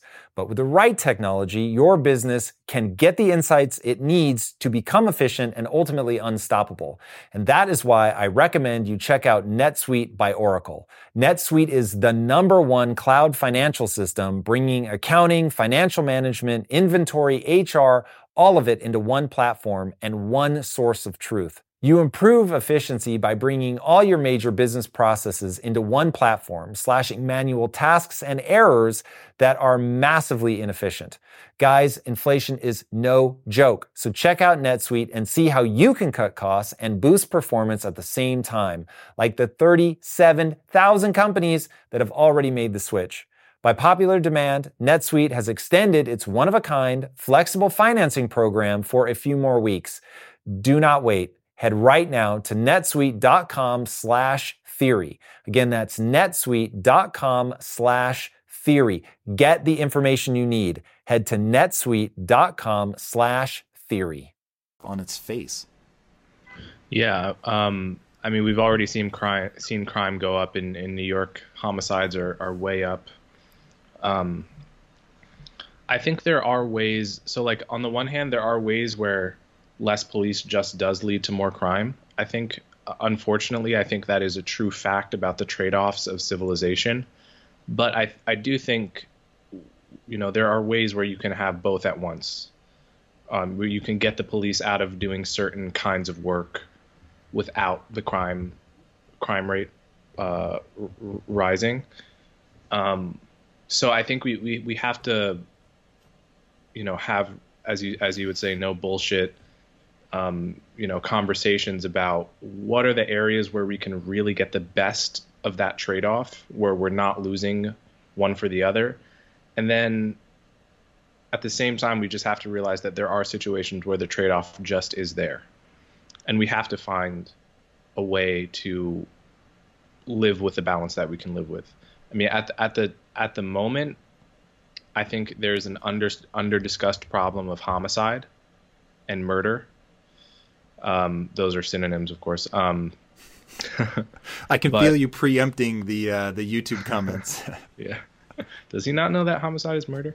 Um, I mean, it is. It. I think as you say, when you see the video of a cop doing something horrible to someone, George Floyd, it is just gut wrenching.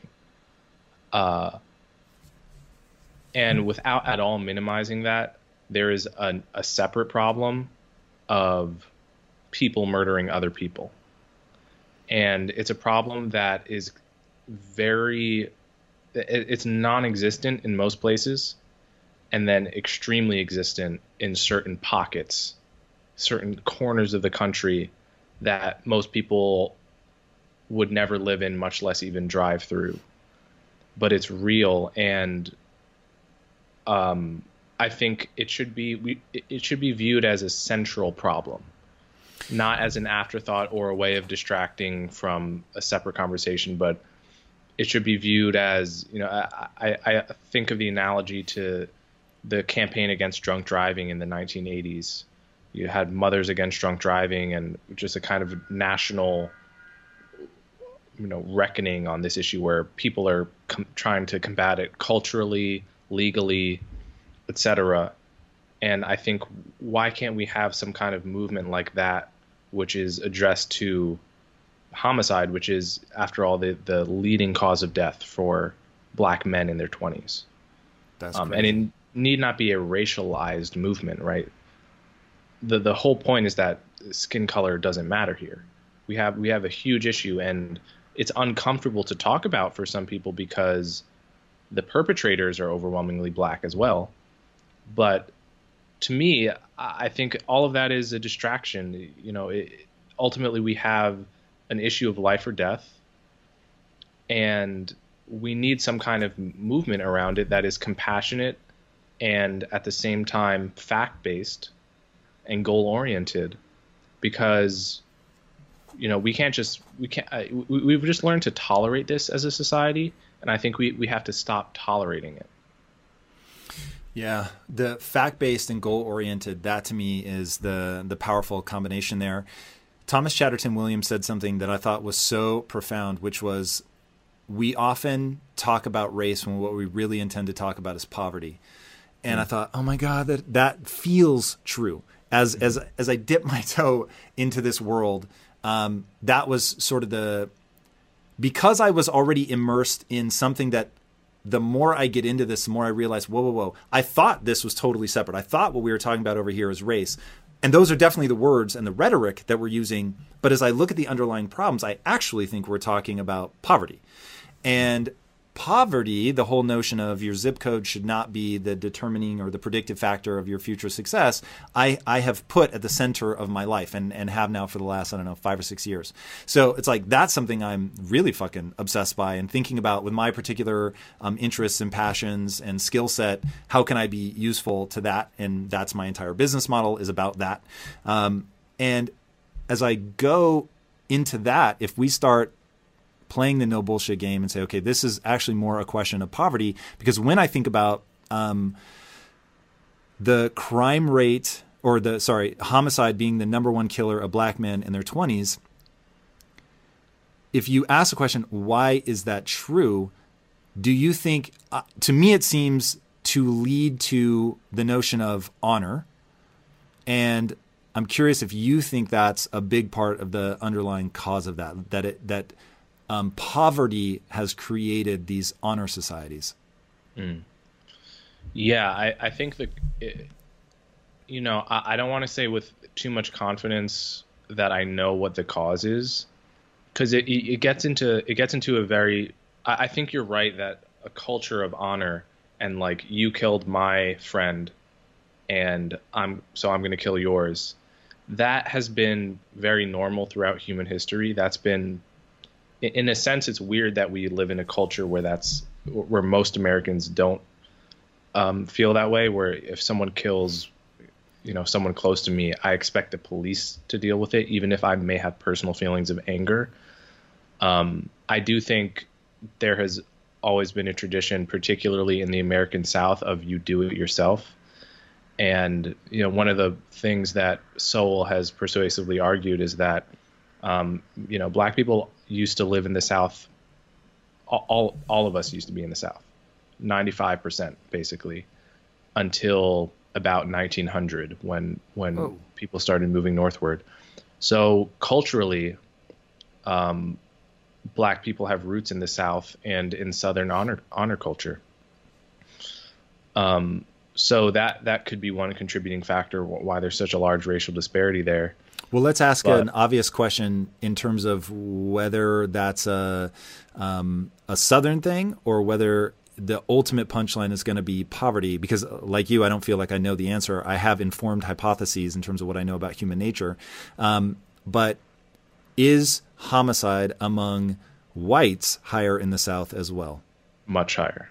Really interesting. Yeah, there's a that. huge disparity between Southern white people and Northern white people, and there always has been. That's fucking interesting.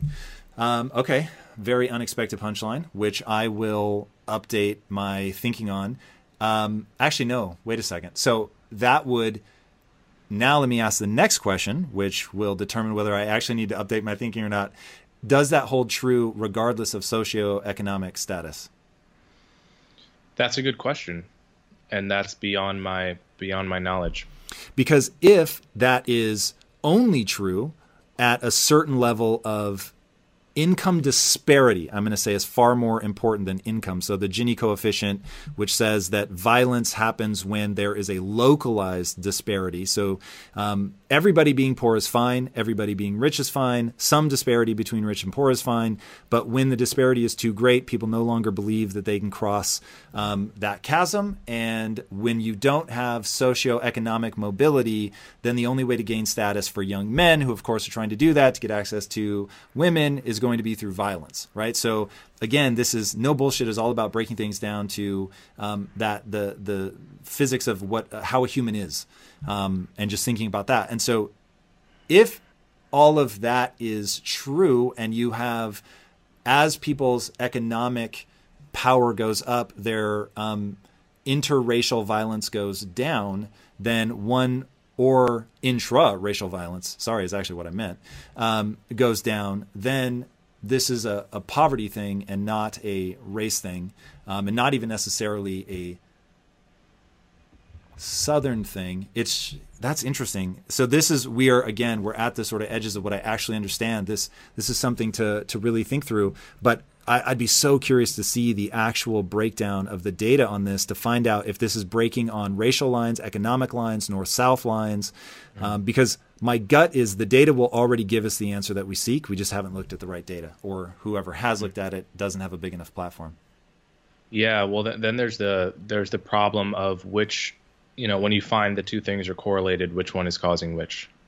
So, and, and you know, then it gets tricky because often the, the the causal arrow is going in both directions at once. So, like, high crime may be caused by poverty, but poverty poverty may also be caused by high crime and they're probably they become reciprocal at some point. It's a positive yeah. reinforcing loop like birth uh, or like labor excuse me. So it's like once once labor starts there's no unwinding it right? Whereas the shift so uh, this was told to me by a um, neurosurgeon and I, had never heard of the terms um, a positive reinforcing loop and a negative reinforcing loop. So negative is um, going from the parasympathetic nervous system to the sympathetic, right? Fight or flight versus rest and digest.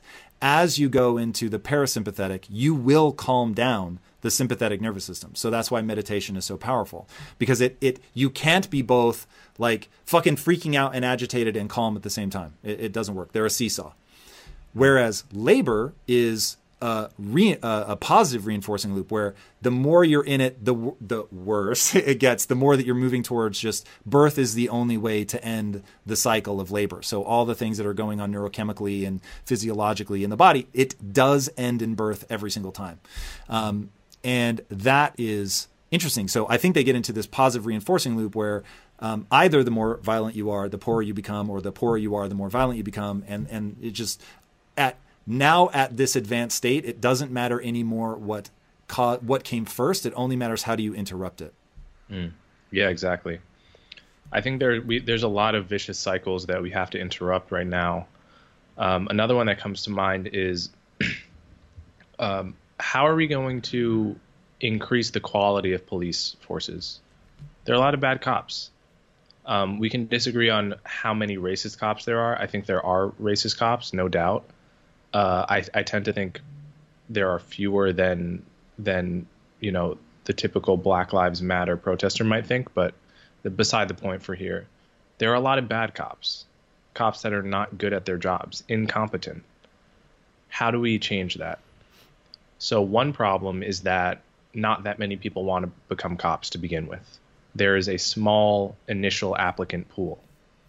And what that means is given a certain number of cops we literally need to maintain a society, the typical cop is going to be of lower quality than if there were more applicants. What is the current cultural moment going to do to the number and the quality of the applicant pool?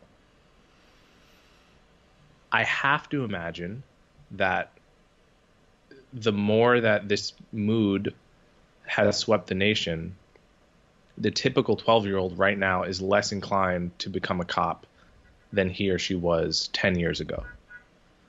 Because it's viewed as a lower status thing. It, you know you're you risk being demonized even if you're good. And if you're a black person you ha- you might you might be viewed as a sellout or a traitor which has been true for a long time but has never been more true i think than than it is now so what what that means is a the type of person that becomes a cop now is the type of person that's comfortable or more comfortable with all of those assumptions about him or her, which might attract the wrong type of person. And there might just be fewer such people to begin with. So in the in the medium term that might create more bad cops. Like it might degrade the quality of the average cop and then we might end up seeing more police brutality, which will lead to more outrage, which will make becoming a cop even less attractive. I don't I don't know if we're really in that vicious cycle yet, but it seems like an obvious vicious cycle to avoid before we get in it. No question. Yeah, that that is very scary. I don't know like if I had a friend come to me and say, "Yo, I want to be a cop," I'd be like, "You sure?" Like this does not strike me as a great time to be a cop. Like man, you, you start getting into the it's kind of like going into the military, man. I remember when the second Gulf War kicked off and I was just like if somebody came to me and they said, you know, my kid is considering going into the military, I'd be like, fuck. I, I am of two minds because on the one hand, I'm like, truly thank you for your service. Like anybody that goes into the military and affords us our way of life, like I'm not even getting into whether politically it was the right move. I'm just saying, fuck, like you are putting your life on the line, and thank you. Um, that is such an extraordinary thing to do. But when you've got people seeking advice from people, and the only advice they get is, yeah, don't do that, um, that's where it becomes, well, you're not necessarily then going to get the ideal candidate going into the military unless they're able to equalize the incentives. And if you're talking simultaneously about defunding the police, so there's going to be less money, less training, all of that, and you're saying it's not prestigious anymore. It isn't like the, hey man, thank you for being a cop, thank you for keeping me safe. It's like, fuck you, pig, middle finger, getting spit on. Um, all cops are bastards, I think was the acronym being thrown around why would you do it? It's like you're you're just not like you said, unless you have a certain temperament, you're not going to go into it. Mm-hmm. That's that's some dicey shit. Yeah, it really is. I worry about that. Yeah, that that ranks pretty high on my list of um, concerns in terms of second and third order consequences of like really just trying to map out like where where does this go or where do we go from here um, which is actually an interesting question to ask you directly like when you think about getting into this arena writing on race writing on the emperor um, has no clothes do you see your voice as merely being driven to ask the right questions or are you trying to go down a path where you have prescriptive actions ultimately that you want people to take? I, I guess it depends on what topic. There, there are certain topics where I feel like I've thought about it and researched it enough where I have I have an answer in some sense. Um, I find it's easier to have answers to smaller questions than than to bigger questions. Obviously, um, if there's some small policy issue that I've I've gotten obsessed with and I'm you know, I think like street lights in, in public housing reduce crime at night by like 30%. Like we should do that. It's like an easy thing and you never think of it, but like that's an awesome small innovation that would just help society. That's like an answer that I have. But it's small. It's not it's not small to the victim of crime in public housing at night, but it's not the big question. Um, to the big questions, I do. I often don't think in terms of solutions. Uh, I think, and that's something I've I've definitely gotten from reading Thomas Sowell. Um, you know, there are these inherent trade-offs in society that are just baked in to the fabric of reality, and I I I always am trying to get myself and others to understand those trade-offs and to to understand that you know we will never get to zero on any of these problems. And there are reasons for that that are baked into human nature. And and by that find, you mean zero racism zero murder. Yeah. Yeah. We will never get to zero racism. It, it, it's an unrealistic and childish expectation as much as I can understand why someone would want that. And you know, we will ne- never get to zero murder, probably, so long as humans are able to procure a weapon that can kill someone. Occasionally, someone is going to kill someone else. That doesn't mean be complacent, but what it means is, you know, uh, unless you want to be outraged until the end of time you have to have some way your outrage has to be somehow connected to reality such that if the problem is getting better much better quickly um, that your outrage is to some extent correlated with the degree to which the thing is a problem I heard somebody talk about this, and forgive me if it was you, um, but I thought this was really powerful. And they were saying that you if you think of racism as being like a virus where it's contagious and therefore it like with polio it makes sense to chase it down and truly eradicate it. And there is no point at which there are diminishing returns because until it is eradicated it will be recontagious and re-explode. And so you really have to get it down to zero versus thinking of it as something that isn't contagious but as individual acts and therefore it will be there will you will reach a point of diminishing returns where you're so trying to clamp down it becomes so draconian so 1984 it goes beyond what you can do to what you can say goes beyond what you can say to what you can think um, and then it becomes like really terrifying. Um, you know, Orwell got it right a very long time ago in terms of what that dystopian future of thought control looks like. Um, and I thought, oh, that's a really interesting dichotomy to make because the way that people are acting right now is as if it's a virus, and we have to, that there will be no um, punishment, no diminishing returns for going all the way to thought control. And I thought, like as grotesque as racism is. And by the way, I'll, and I know this is so derided. What I'm about to say, people are going to fucking hate. But it, it's one of those. It's it seems self evidently true to me. As a business guy, it just doesn't make sense. And I think it was Thomas Sowell who said the market puts a cost on discrimination. It doesn't eliminate discrimination, but it puts a price on it.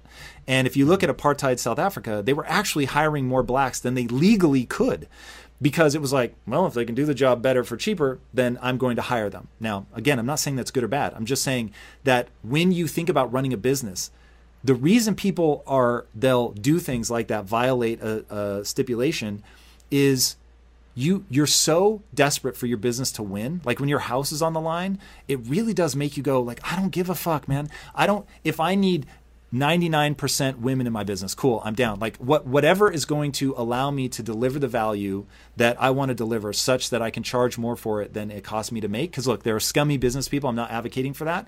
I'm just saying if if truly your business is predicated on delivering value to people at a, a, cost to you that is less than what they're willing to pay and working your ass off means that you can upgrade your own life and your amount of control and all of that then it's like it doesn't even make sense to discriminate. So you just want to find whoever's going to move you forward. So discrimination to me seems idiotic in that sense. It's like whatever's going to get me where I want to go. Like I'm beyond open to it. Um, but if you think of it as that sort of rapidly spreading contagion, you get the sort of mania that we're seeing now. Yeah, I think um, this is a. I'm, I'm glad you brought this up because this is something that I hear more and more nowadays, which is the idea that capitalism is racist. So you have these two two things that ostensibly are separate. One is you know a free market system, and the other is racial bias or hatred against groups of people. But in in some people's minds, you know they're connected in this in this very tightly wound way where the more capitalist something is, the more racist it is, and vice versa. And part of fighting racism means supporting policies that curb the free market. Um, uh, so this is one of those areas where you know people just don't. So so here here's what a like a smart college student would do in order to test that. They would say, let's look at let's compare the Soviet Union, uh, or let's compare East Germany to West Germany um, let's compare North Korea to South Korea. Um, let's compare, um, you know, Ghana to the Ivory Coast. You know, similar countries that took different economic routes with regard to the free market, and let's see how much racism existed in one versus the other. That way, we can sort of crudely test the hypothesis that capitalism is linked to racism. Or a smart a smart college student might say, frankly, a smart high school student might say, um, let's look at over over the course of U.S. history, public institutions and private institutions, and see how much racism existed in those institutions, government run and private. That way, we can test this idea, which is you know, just a hypothesis that capitalism is linked to racism. I've never seen anyone who makes that claim do it. All I've seen is folks like Thomas Sowell and also Walter Williams look at it empirically and find that actually at, minimum there's no inherent link right? Capitalists can be racist um, government run entities can be racist, and there it's it's very difficult, if not impossible, to predict whether the free market will lead someone in one direction or the other. And there's of course the point you mentioned, which is that the market does impose a cost in in in many situations, not always, but um, the market tends to impose a cost on on racial discrimination. Um, you know, for my my favorite example is that you know Plessy versus Ferguson, the famous uh, uh, court case that challenged separate but but equal was funded by a streetcar company, a Jim Crow transit company that was sick of racial segregation because it hurt their bottom line. You know, they had to separate whites from blacks in the streetcar and that meant that if if a streetcar was you know mostly empty but was the black streetcar they couldn't fill it up with white passengers and that was unprofitable to them. Were those people racist? Probably. Most white jim crow you know people in jim crow south were racists but they were also businessmen. Um, and so they they funded that that that famous civil rights um, uh, case and it's you know it's not widely understood that the free market and civil rights directly aligned with each other in in that particular instance for reasons that are generalizable. Um, and as as you point out in South Africa, there were there were areas that were officially whites only that were majority black because um, land uh, because landlords didn't want to go broke. Um, so yeah, in general, I, I you know I don't want to be t- taken to say free markets can't be racist or always militate against racism because I, I, think that's much too gen- general a statement. It's just that in my mind there is no inher- inherent link between markets and capitalism on the one hand and racism on the other. Mm. I love what you're saying about a lot of the experiments that you um, would want to run have actually been run, and you just need to look at what results you get. So North Korea, South Korea, um, East Germany, West Germany. That that's a great example. Um, and one of the things that first struck me from Shelby Steele was that he actually started with sort of a um, a more aggressive, like yeah, overthrow the system sort of mentality, and he was like oh my God, wait a second. There actually have been places that had these violent revolutions, and let me see how they worked out. And so he took a trip to Africa to visit countries that had had violent revolution to see are they doing better than places that um, had peaceful revolutions. And he was like, it, it was not pretty. And he said that there was rampant corruption in a lot of the countries. They had no sense of what the way forward was. And he was like, it was very eye opening to just sort of realize that somebody had run that test already and I needed only go look at the results for myself.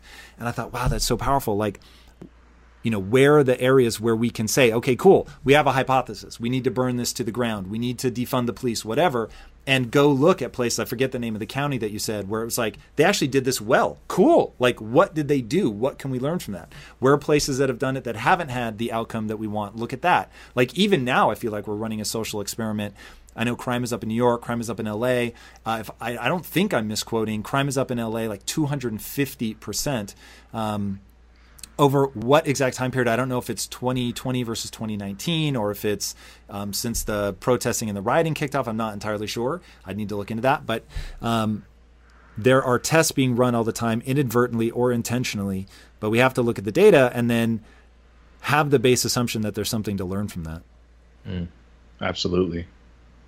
Yeah, so that to me is, um, I think, going to be getting getting people on the same base assumption is going to be pretty, I think, important. And when I see people colliding, whether it's you and Ta-Nehisi Coates or anybody, I just want to ask, okay, define your goal for me. Like, say it in a single sentence. And this in business, I find my big frustration, and I, I run into this a lot, is if you say, if you ask somebody what their goal is, they'll talk for five minutes. It's like, mm. stop tell me in a single sentence what your goal is. Mm. And people don't under they don't they actually don't understand that they're unclear. And um, oh god, I forget who said it. Mm, yeah, I forget who said it, but forgive me for not having the time to write you a short letter. Right? It's harder as somebody who is so effusive when I'm thinking out loud because I'm actually like not thinking so much so that I can be understood, but so that I can understand. Right? That's a quote. I forget who I'm, I'm ripping off there, but um, I've always loved that quote. So when you force people to be succinct, you force them to sort through their own values and realize what they actually want. So there's always two things when I see people debating where I just want to say, give me in a single non-run-on sentence, no no colons, give me your your goal. Then mm. as you go to what it is that you're going to do to get to that goal, I want to ask you what your base assumptions are. It becomes very hard to know where to press people until you sort of hear their plan. But as people begin to re- reveal their plan, you realize, oh my God, you have a base assumption. Now, the notion of base assumptions came to me because one of my business partners, we, we would butt heads sometimes. And I'd be like, in the middle of it, like thinking, he's a fucking moron. Like, how does he not get this? And he's hmm. reacting to me like he is clearly thinking, Tom is a fucking moron. How does he not get this? And so one day I just stepped back and I thought, I know he's smart.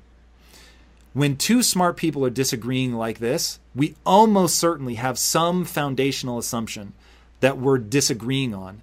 And it's what in my marriage I have I have come to call arguing about the tea, meaning the cup of tea, or what's really going on underneath that. So the biggest argument my wife and I have ever had to this day was over a cup of tea.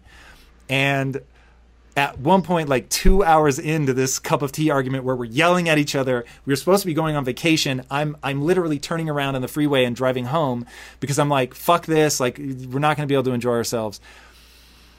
I took a deep breath and I said, This isn't about the tea. So what the hell is this about? Like, what are we actually arguing? Because there's no way two sane people can be this heightened about a cup of tea. So, like, what are we really saying? And once we started talking about that, and it took us a minute to actually know what our motives were, but once we could identify, oh my God, like this is my base assumption that your behavior means this, and your mm. base assumption is my behavior means this. But that actually, mm. that actually isn't what I mean. What I mean is this then it's like, okay, now we can start having a rational conversation about how we actually achieve our goals.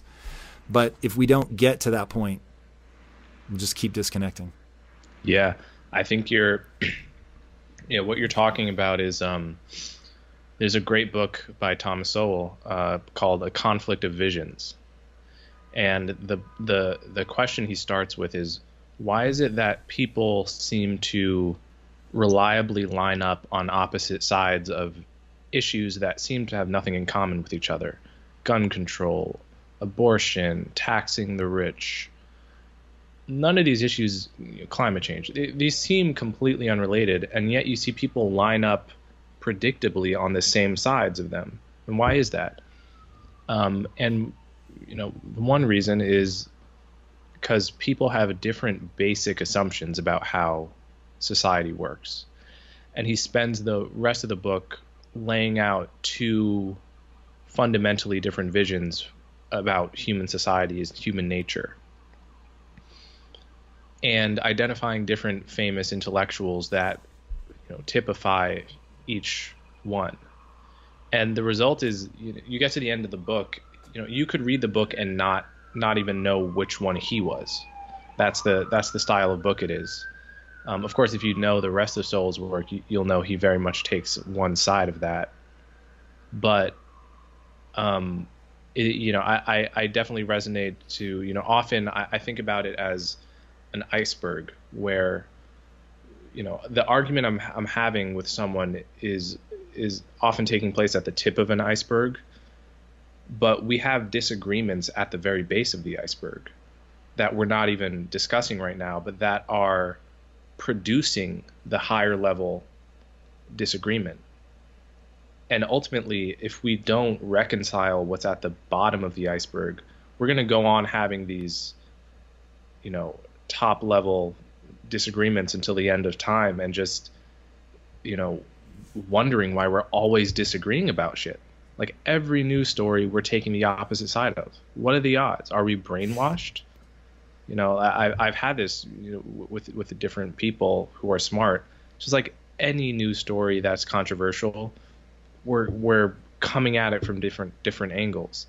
So it's not about the news story, and we're both smart. What is it? It's it is I think having a a different picture, a, a different starting expectation um, from humans and human society. Yeah, I'm gonna have to read that book because uh, that that is so true.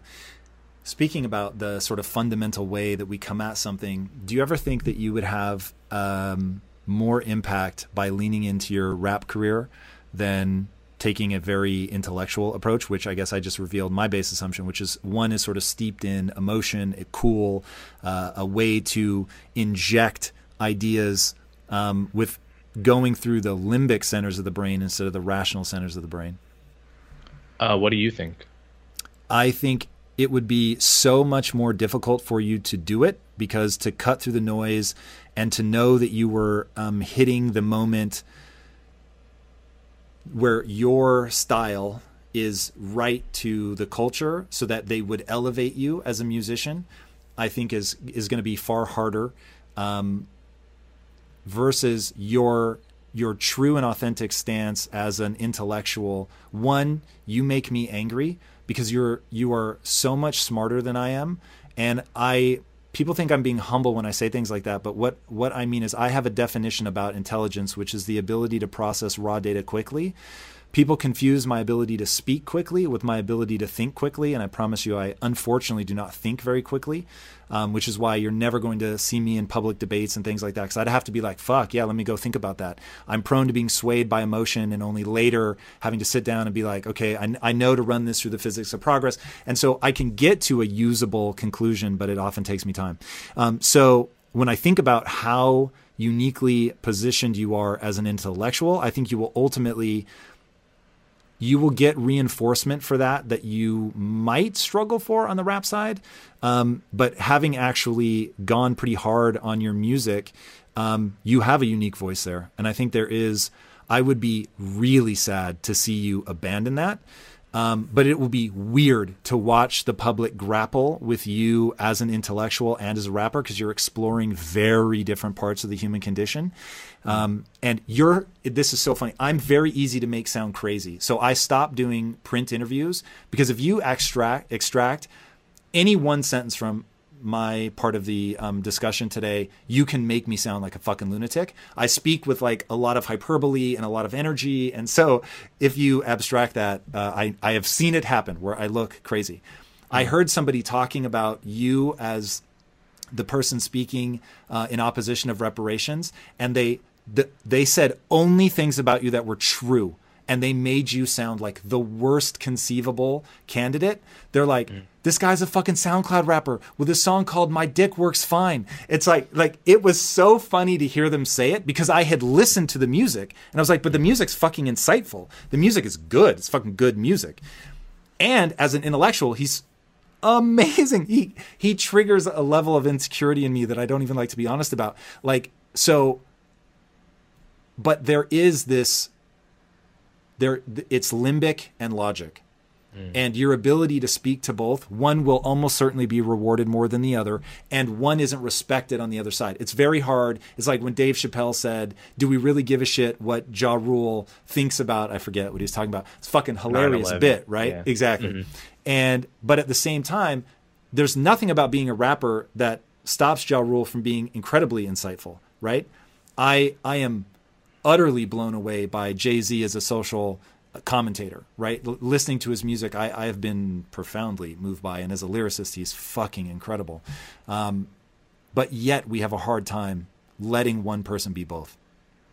Yeah. So without, I, I don't like uh, revealing too much of what I'm going to do in the future. I don't like talking about stuff. I just like doing it. But, um, you know, I'm going to run the experiment, and we'll see how it how it goes. I, I, I take all of your points are, are good and they're they're things I I think about all the time. You know, there's a certain person that isn't swayed by logic, and there's a certain person that isn't swayed by limbic, and ultimately, you know, everyone, the typical person has a balance of both of these in their brain, and there's some people that are more extreme in one direction and and more extreme in the other, um, and a lot of you know there there are whole you know whole domains of society that operate more in one space than the other and they don't always see each other um, or care about each other. And that's always something that's bothered me um, because i think they're both important.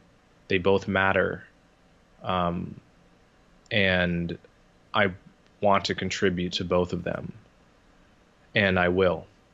So you know we'll see we'll see to what extent I'm accepted.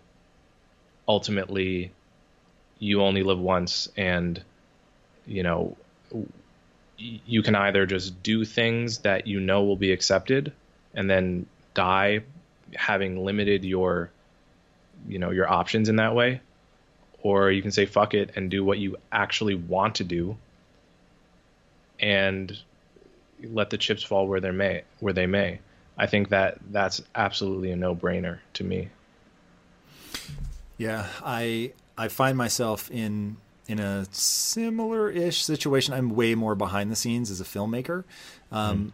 And I think my team, this has always been sort of a weird disconnect for them, but I don't view myself as a CEO in terms of what is my identity. My identity is an artist. Like I think of myself as a filmmaker. And I only got into business so I could control the resources, so I could control the art.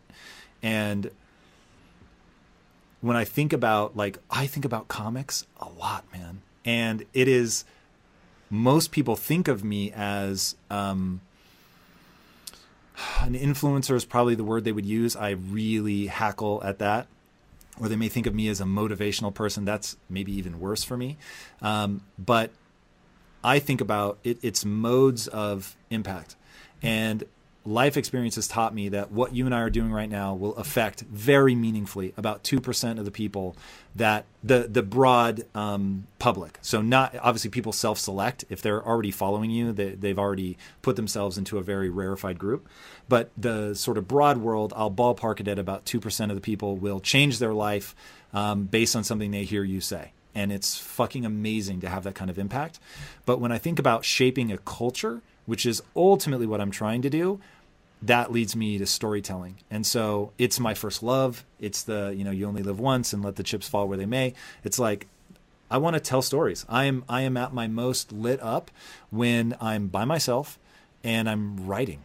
And but writing a story like finding a way to speak through imagery and characterization and human flaws and foibles like that and and quite frankly learning story structure and being like fuck if you time this right and you bring these threads together like there's something in the human mind that makes that shit incredibly powerful. Like all of that is i just find so so so cool. Mm. yeah so absolutely. on your on your rap career um one, I highly, highly, highly encourage people to go check your music out. Um, Coldman, C O L D M A N. I assume you're still using that. Um, mm-hmm. The music is, I thought it would be more you playing with the same ideas and it was that you do in your intellectual life and it was really interesting to see you playing with something different um, do you have like a core thesis to your lyrics, or is it you're just sort of channeling emotion and? It's all intuitive.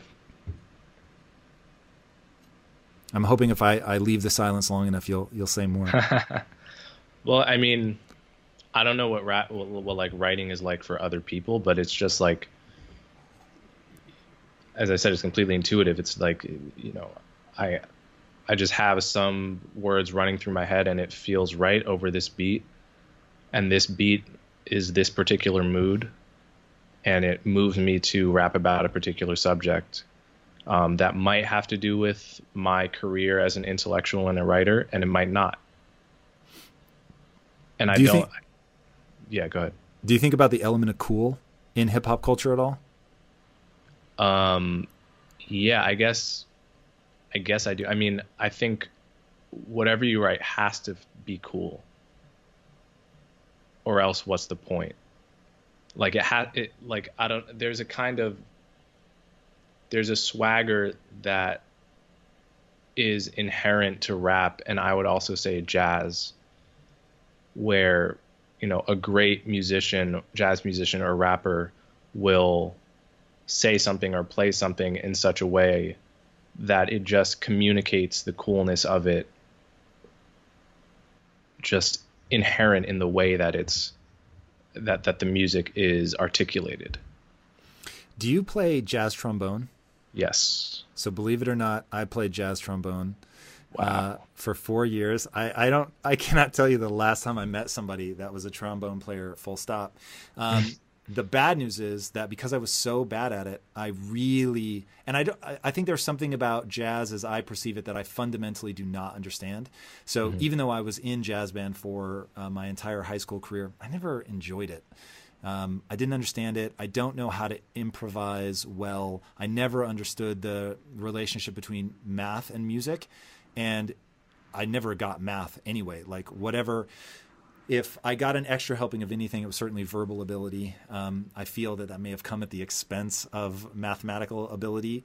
Um, so I I enjoyed Pep Band a lot. That was really fun. I enjoy music a great deal, but because there's some collision of ability and it's triggering insecurity in me that I just I could never fully get into jazz band. I just felt like a fish out of water. Um, mm. I got I tried to get into Thelonious Monk. One of my best friends, still to this day, was so big into jazz, um, and I really wanted to like it, partly as a way to connect with him, but I could just never. I don't know. There, there's something about it that I fundamentally doesn't land for me. Thelonious Monk is a hard one to get into if you're not already into jazz. I would I would find his music is um, angular and jerky and unconventional even within jazz. Like it I'll call it straight arrhythmic. I was like, I can't yeah, along to this. Like a lot of times instead of just like playing a chord so you hear the harmony, he'll like suggest the chord which is precisely the kind of thing you can only appreciate if you're already if you've already been to exposed to like the more mainstream versions of that same song. So yeah, I definitely wouldn't. I I can definitely see that it would be hard to get into. What is it about jazz? You've referred to jazz as your first love many times. Um, what is it about jazz over say hip hop that is your first love? Was it just, just the order came, of encounter? Yeah the the order of loving it. I i was into hip hop when i was 11 or 12 but i wasn't like into it. Like i i liked listening to it every day on my ipod. I would listen to hip hop and classical music a lot. But the first thing i fell in love with to the point where i was like trying to figure out how it worked for hours every day was jazz. That's interesting. So, oh God, I imagine this is a, a, nearly impossible question to answer but how does it work? Like, what are the things that make something jazz? Jazz is like a language. It's like learning Chinese. Um, and almost any, it's almost a perfect parallel. It's just a language that takes place in the medium of pitches instead of words. So there are like, there's grammar. Um, it takes approximately the same time uh, to learn. It takes like a few years, and the more you're immersed in it, the quicker you learn it. And once you learn it, there's a difference between someone who speaks incredibly well and someone who speaks just proficiently. Um, and there are people that speak like no one else; they're in, inimitable. So it, it's it's really just a, a, a language that takes place in the medium of of harmony and melody, rather than words and sentences. So, do you have a timeline for? I know you don't like to um, talk about what you're doing in the future, but do you have a timeline for the next album? Um, soon. It has some of it already been recorded. Yes. All right, these are these are uh, very simple statements, which I can respect. um, Dude, well, I'll be super eager to watch what you do in that world. I hope that you can um, translate some of the ideas to that limbic space. You're fucking such an interesting voice. Um, and knowing that music is the thing that you've gone harder on than um, necessarily the intellectual stuff uh, is is very intriguing. So it'll be interesting to see you chase them both with uh, much aplomb. So thank you for coming on the show today, dude thank you for being a voice out there at this point that just seems so metered and so willing to be swayed, um, focused on data. It's, it's rad. I'm super glad that I found you and the people that you've introduced me to. I'm beyond grateful for. So thank you much. Thank you so much. This has been a real pleasure. Awesome, man. All right, everybody. If you haven't, check this man out. Uh, his stuff is amazing. His he has a podcast also called Conversations with Coleman, obviously. Uh, it's fucking amazing. Uh, definitely look him up on Spotify or SoundCloud. You will find him. Uh, and until next time, my friends, be legendary. Take care. Everybody, thank you so much for listening. And if this content is delivering value to you, please go to iTunes, go to Stitcher, rate and review us. That helps us build this community. And that is what we are all about right now building this community as big as we can to help as many people as we can, deliver as much value as possible. And you guys rating and reviewing really helps with that. All right, guys, thank you again so much. And until next time, my friends, be legendary. Take care.